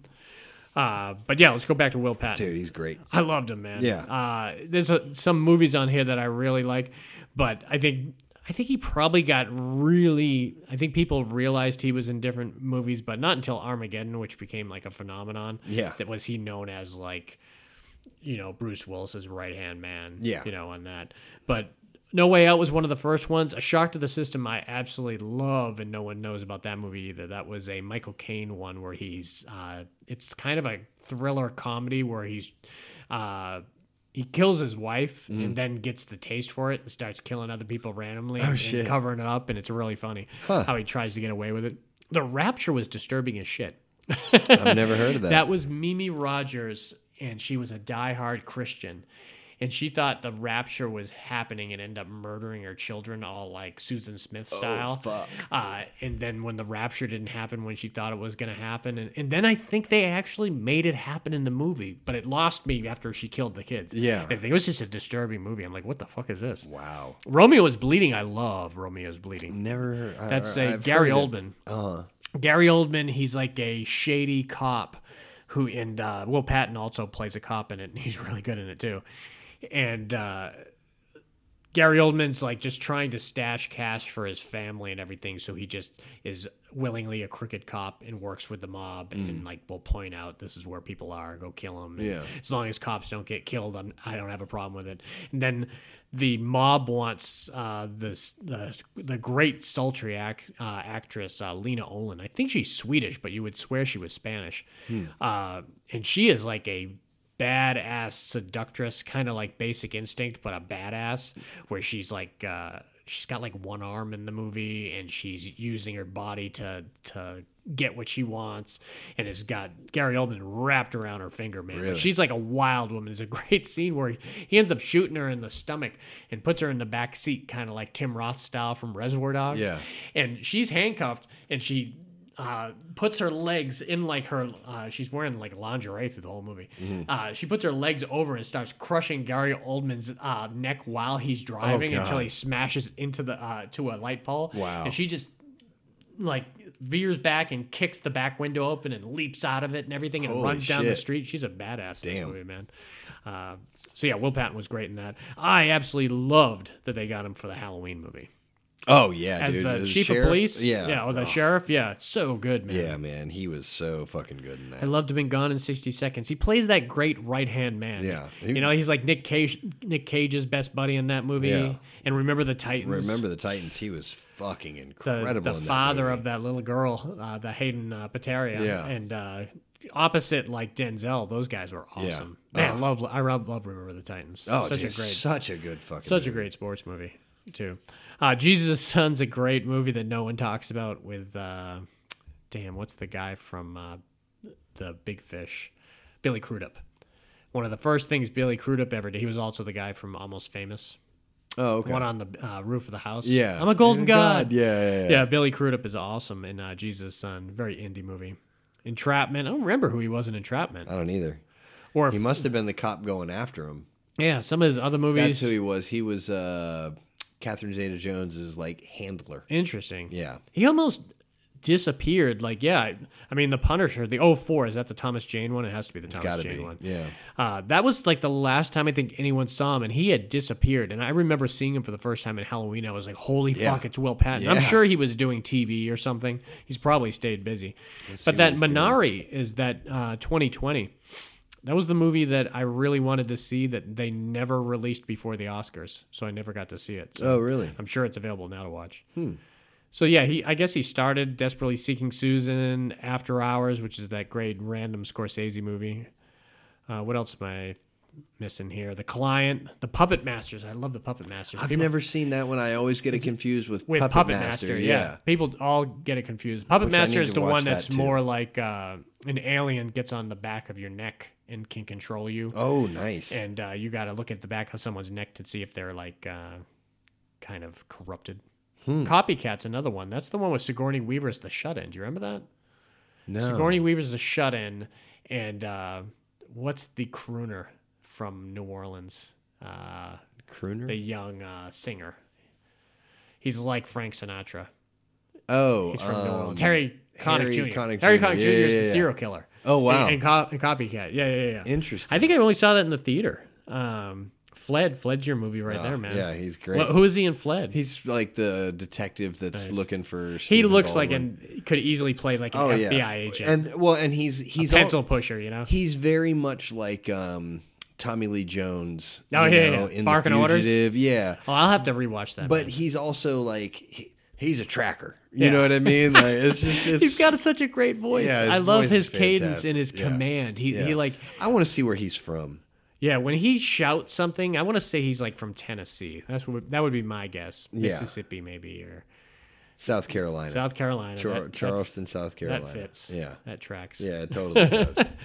All right, This next guy, man, love this guy. I've been watching him since his very first movie, and I've watched. I, I almost love every single thing he does. It makes me smile every time I watch in a movie and he pops up, and that's the incredible John C. Reilly. I like to picture Jesus in a tuxedo T-shirt because it says like, "I want to be formal, but I'm here to party too." John C. Man, Did we just become best friends? I think we did. I think we did. Notoriously, he's like, uh, uh, I, I can picture him on the set with Tal- uh, with Will Ferrell, Talladega Shake Nights, and bake. getting high. He's notoriously a podhead. I uh, I knew an actor that uh, that smoked with him once and uh, said he was the funniest guy he'd ever met. And early on, like the first movie that he he was in, and this was an interesting story of how he got on this. He did Casualty of War in 1989. He was one of the actors, and you hear stories about this, but I know uh, I heard him talk about it once that he videotaped himself doing his audition and was like sending it to Brian De Palma personally on Really? like, videotape and just kept sending him uh, stuff and everything. And they were like, Yeah. I don't know who the hell this guy is, but we got to get him working here. Yeah. And talk about coming into a big major movie. Have you seen Casualties of War?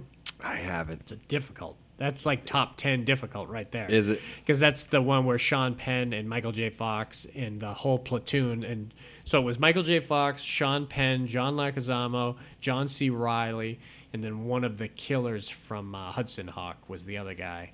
And they uh, they kidnapped this Vietnamese girl and just raped her through the whole rest of the movie Uh-huh. and killed her. And Michael J. Fox was wouldn't have a part of it. Yeah. And he's trying to get John Cena uh, not to be a part of it. And uh, then the second half of the movie is him just trying to bring it to uh, the higher ups. Yeah. And the higher ups just want to cover it up. Yeah. Because Sean Penn saved Michael J. Fox's life at the very beginning of the movie. So they're like, man, you want to ruin his career? He saved your life. Oh, and it was just, ah, it was a difficult movie to watch, but it was well done. Beautifully shot. Unbelievably shot. Brian De Palma is like the king of that. So he was in back-to-back Sean Penn movies. Yep, We're No Angels was the second one. So I wonder if he was Sean Penn, uh, like they were friends in real life.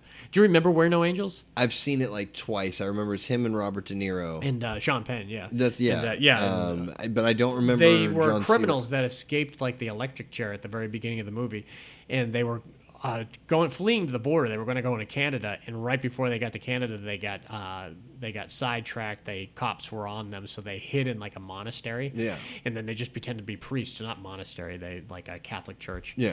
And John C was one of the other priests. And it Oh, was, was it was funny. They John Penn had stolen like the outfit off the clothesline, Uh-huh. and he was wearing it. and He forgot to take the pin off, and it's still hanging on the back of his shirt. Yeah. And John C. Reilly's like, uh, John C. Reilly's like, why you have the pin on your back of your uh, neck? And John Penn, instead of saying, "Oh, I just forgot it there" or something, says, Yeah.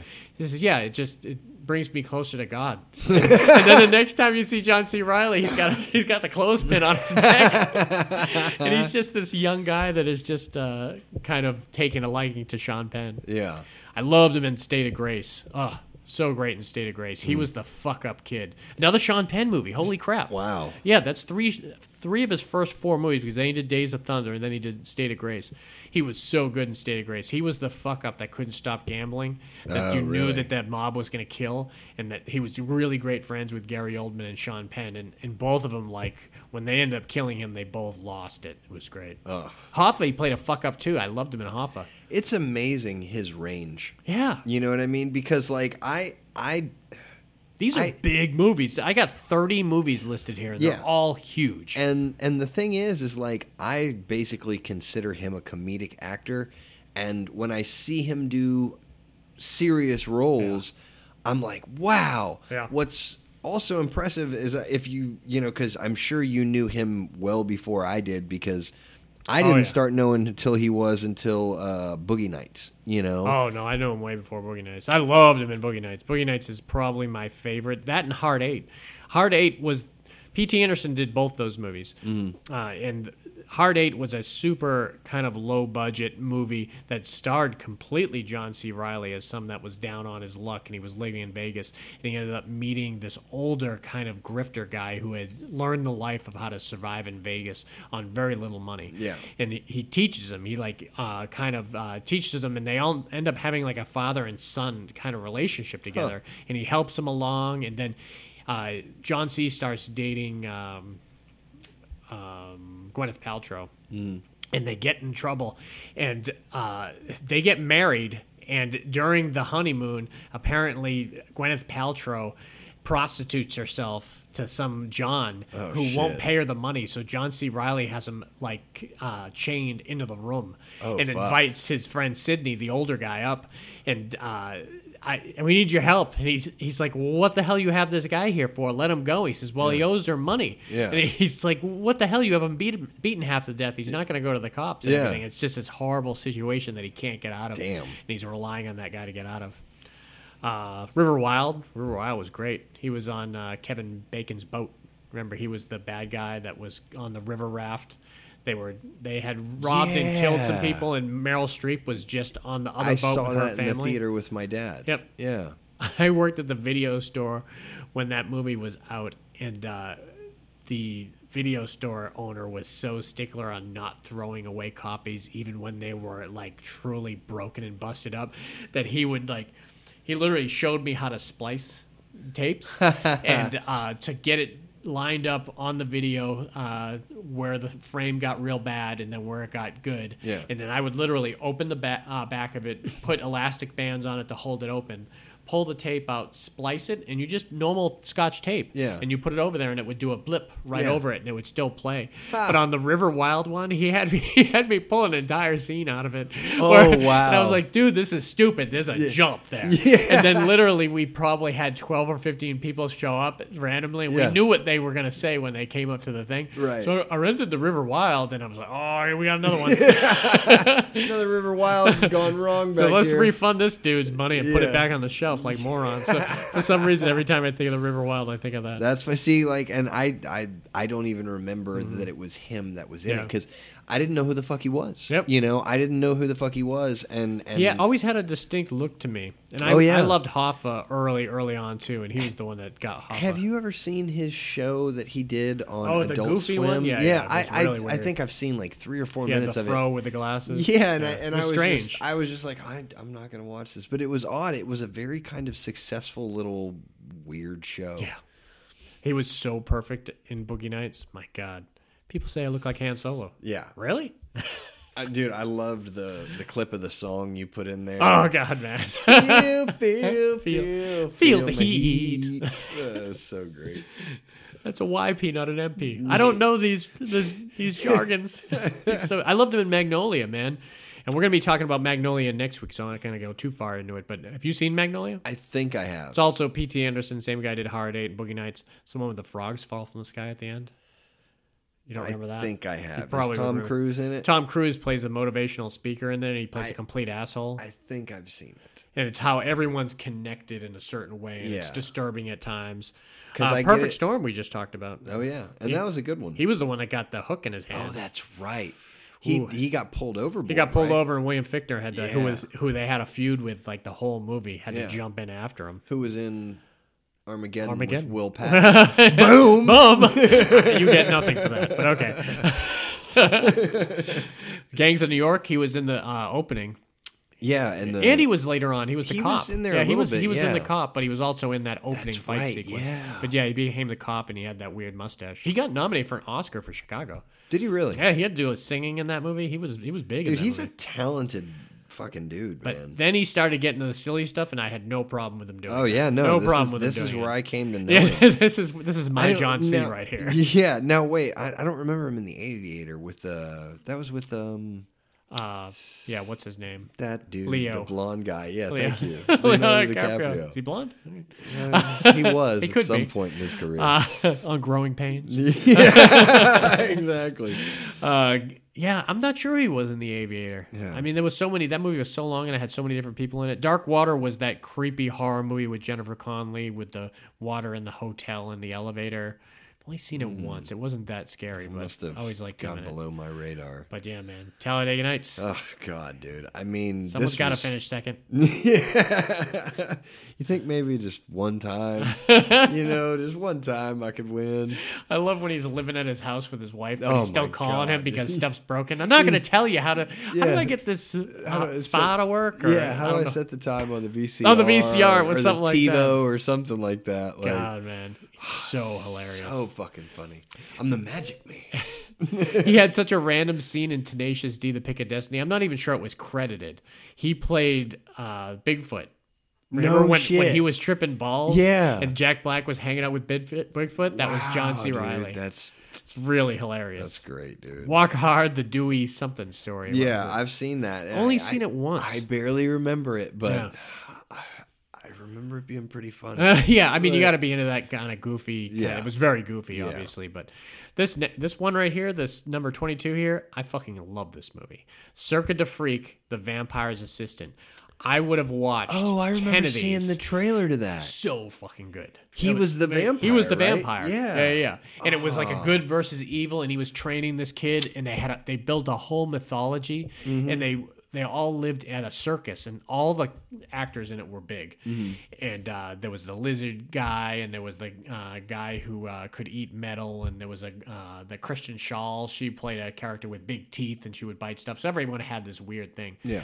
And he was a vampire, and uh, the Vampaneze is what they called it. He, the, whoever wrote this, it was like a an adult kids. No, it was like a uh, young adult Uh-huh. series, and I think there was like nine or ten of the books. Oh, wow. So this was supposed to be something big. It was going to start with Cirque du Freak, the Vampire Assistant, and then the next one was going to be huge. And they never continued it, and it pissed me off. Huh. Because I loved what they did with it.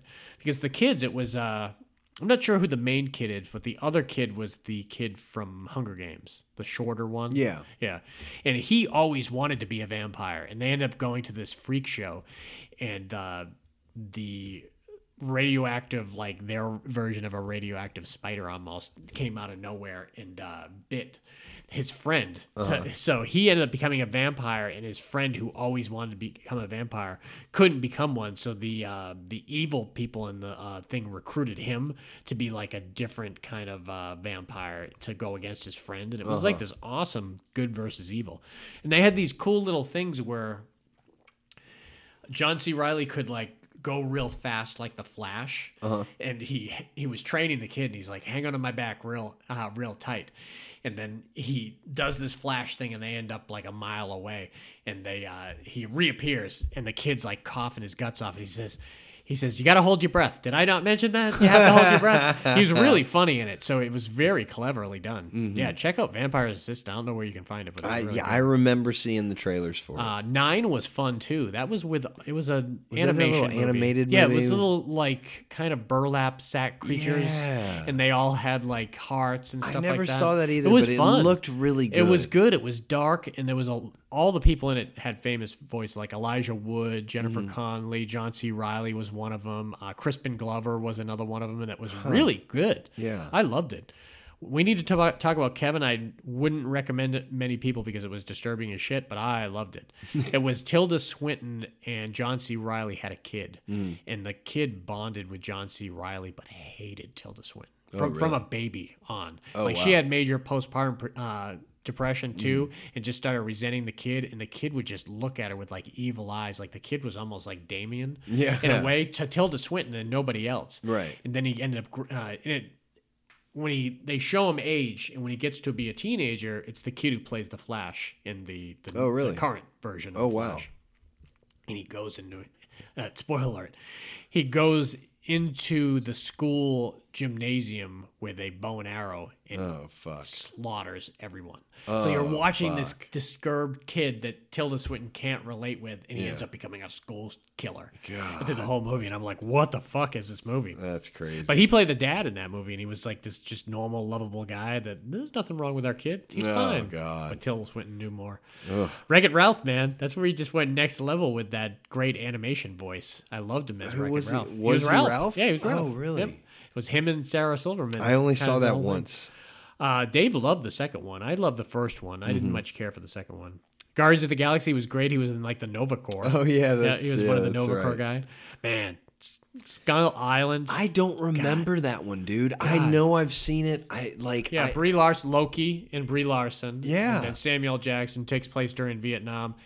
At the very beginning of the story, at the very beginning of the movie, do you remember there is a uh, a Japanese guy that goes down on the island in like World War II, Mhm. and there was an American guy that goes on the island, and John C. Reilly is the person who's been on the island for like thirty years until Samuel Jackson and that crew comes on the island. Right. So he's got information, and it's Yeah. that great scene. There's a great scene where he's like, "You hear that noise? Yeah. It's bugs. You don't Yeah. think it's bugs, but it's bugs." Yeah. He's just like you can tell that he's seen too much, Yeah. so he's he's a little crazy. Right. It- he reminds me of how crazy like Peter Stormare is in Armageddon. Or- yeah. he's the one that's in Sputnik for too long, and he's just out of it, out, or out like of uh. Robin Williams and Jumanji. Yeah, yeah, he's just yeah. seen too much. Yeah. So you haven't seen it, or you don't remember any I, dude, that's the thing is I.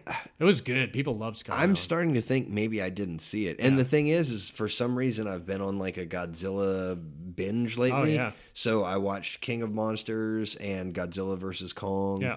Um, and I, I, I guess I need Well, to see the yeah, other definitely two, go like- to Skull Island. man. Yeah, I can't. I, I swear I saw it. Yeah, it's good. It's fun.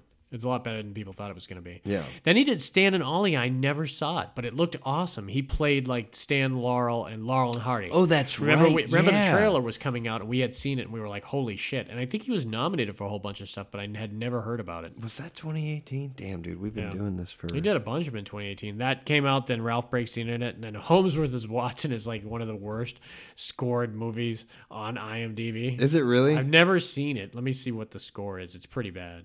Anything below a five is kind of weird for a big movie like that because there's so many people watching it. Uh, Holmes and Watson. I remember it looking kind of funny. Yeah, I mean those two guys you love. Yeah, it's a 3.8. Whoa.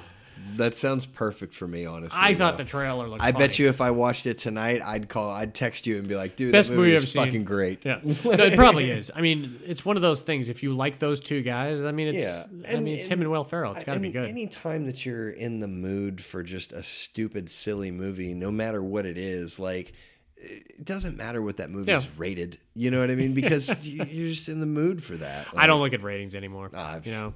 I, I don't even hardly look at trailers. Yeah. Now that they're doing these like review bombs and everything, that's what's happening with Kevin Smith on the on the Master Universe. This Mm. like these butthurt fans def- defending a piece of shit show back in the day Yeah, that, that was dying to have a good kind of rendition of it. Yeah. They're just and they're calling it that. They're calling it review bombs, which are, people are just going on there to kind of fuck up the ratings. That's so dumb. And if, that's why if you look at like Rotten Tomatoes, the critics love it, and the fans th- that's where they're allowed to vote. And they just Fuck that. Yeah, it's stupid. It's really bullshit that they do it, especially to a nice guy like that. It makes no sense. Well, maybe now he'll. He just announced uh, Clerks three.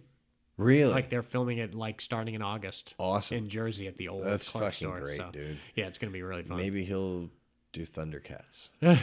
I mean, maybe. Dude, I would. I would like to see, and that's another one. That, those shows were good when you're kids, but if you go to rewatch them, then not a whole lot of them hold up. Yeah, but I mean, Thundercats.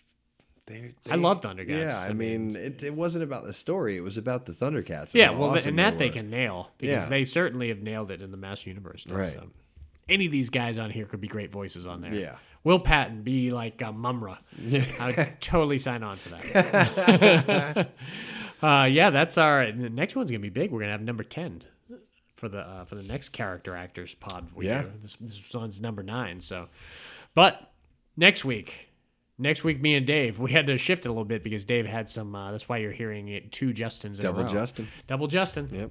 Uh, but Dave, uh, You're welcome. Dave was out of town, so we're gonna do our screenplay uh, part two, best screenplays part two next week, and then me and Justin are gonna start part t- one of part two of a Of part huge. three of part four. I mean, it really should be three now that I'm looking at the list, but we're gonna have a whole retrospective. Not that he's dead; he's very much alive. Is uh, the great Arnold Schwarzenegger? Yeah.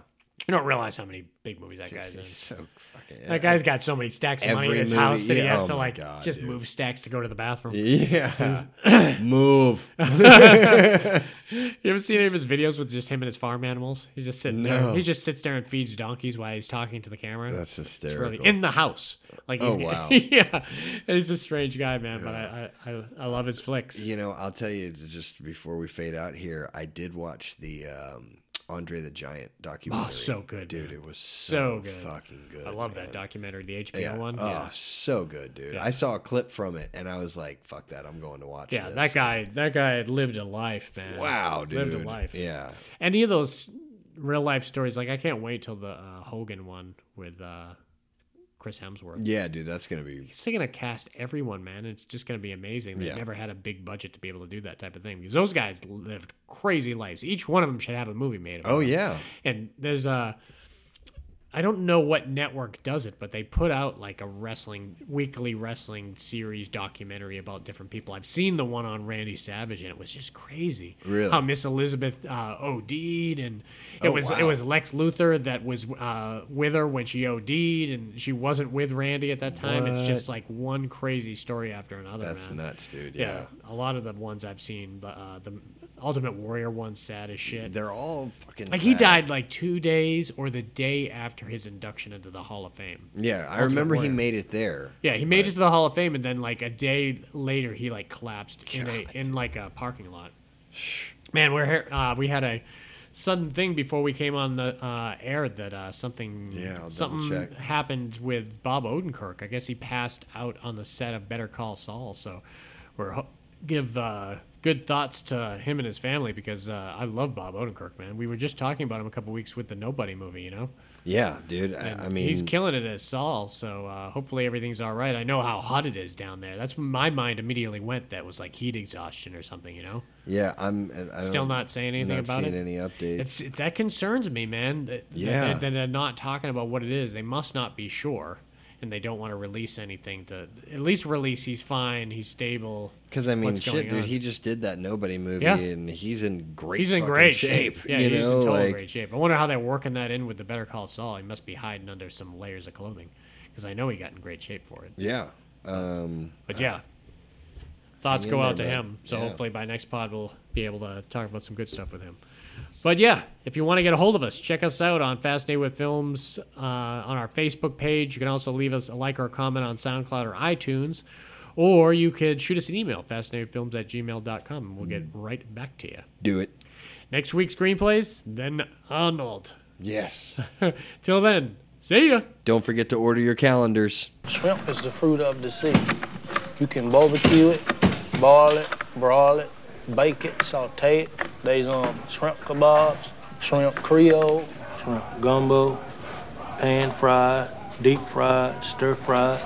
There's pineapple shrimp, uh, lemon shrimp, coconut shrimp, pepper shrimp, shrimp soup, shrimp stew, shrimp salad, shrimp and potatoes, shrimp burger, shrimp sandwich that's that's about it.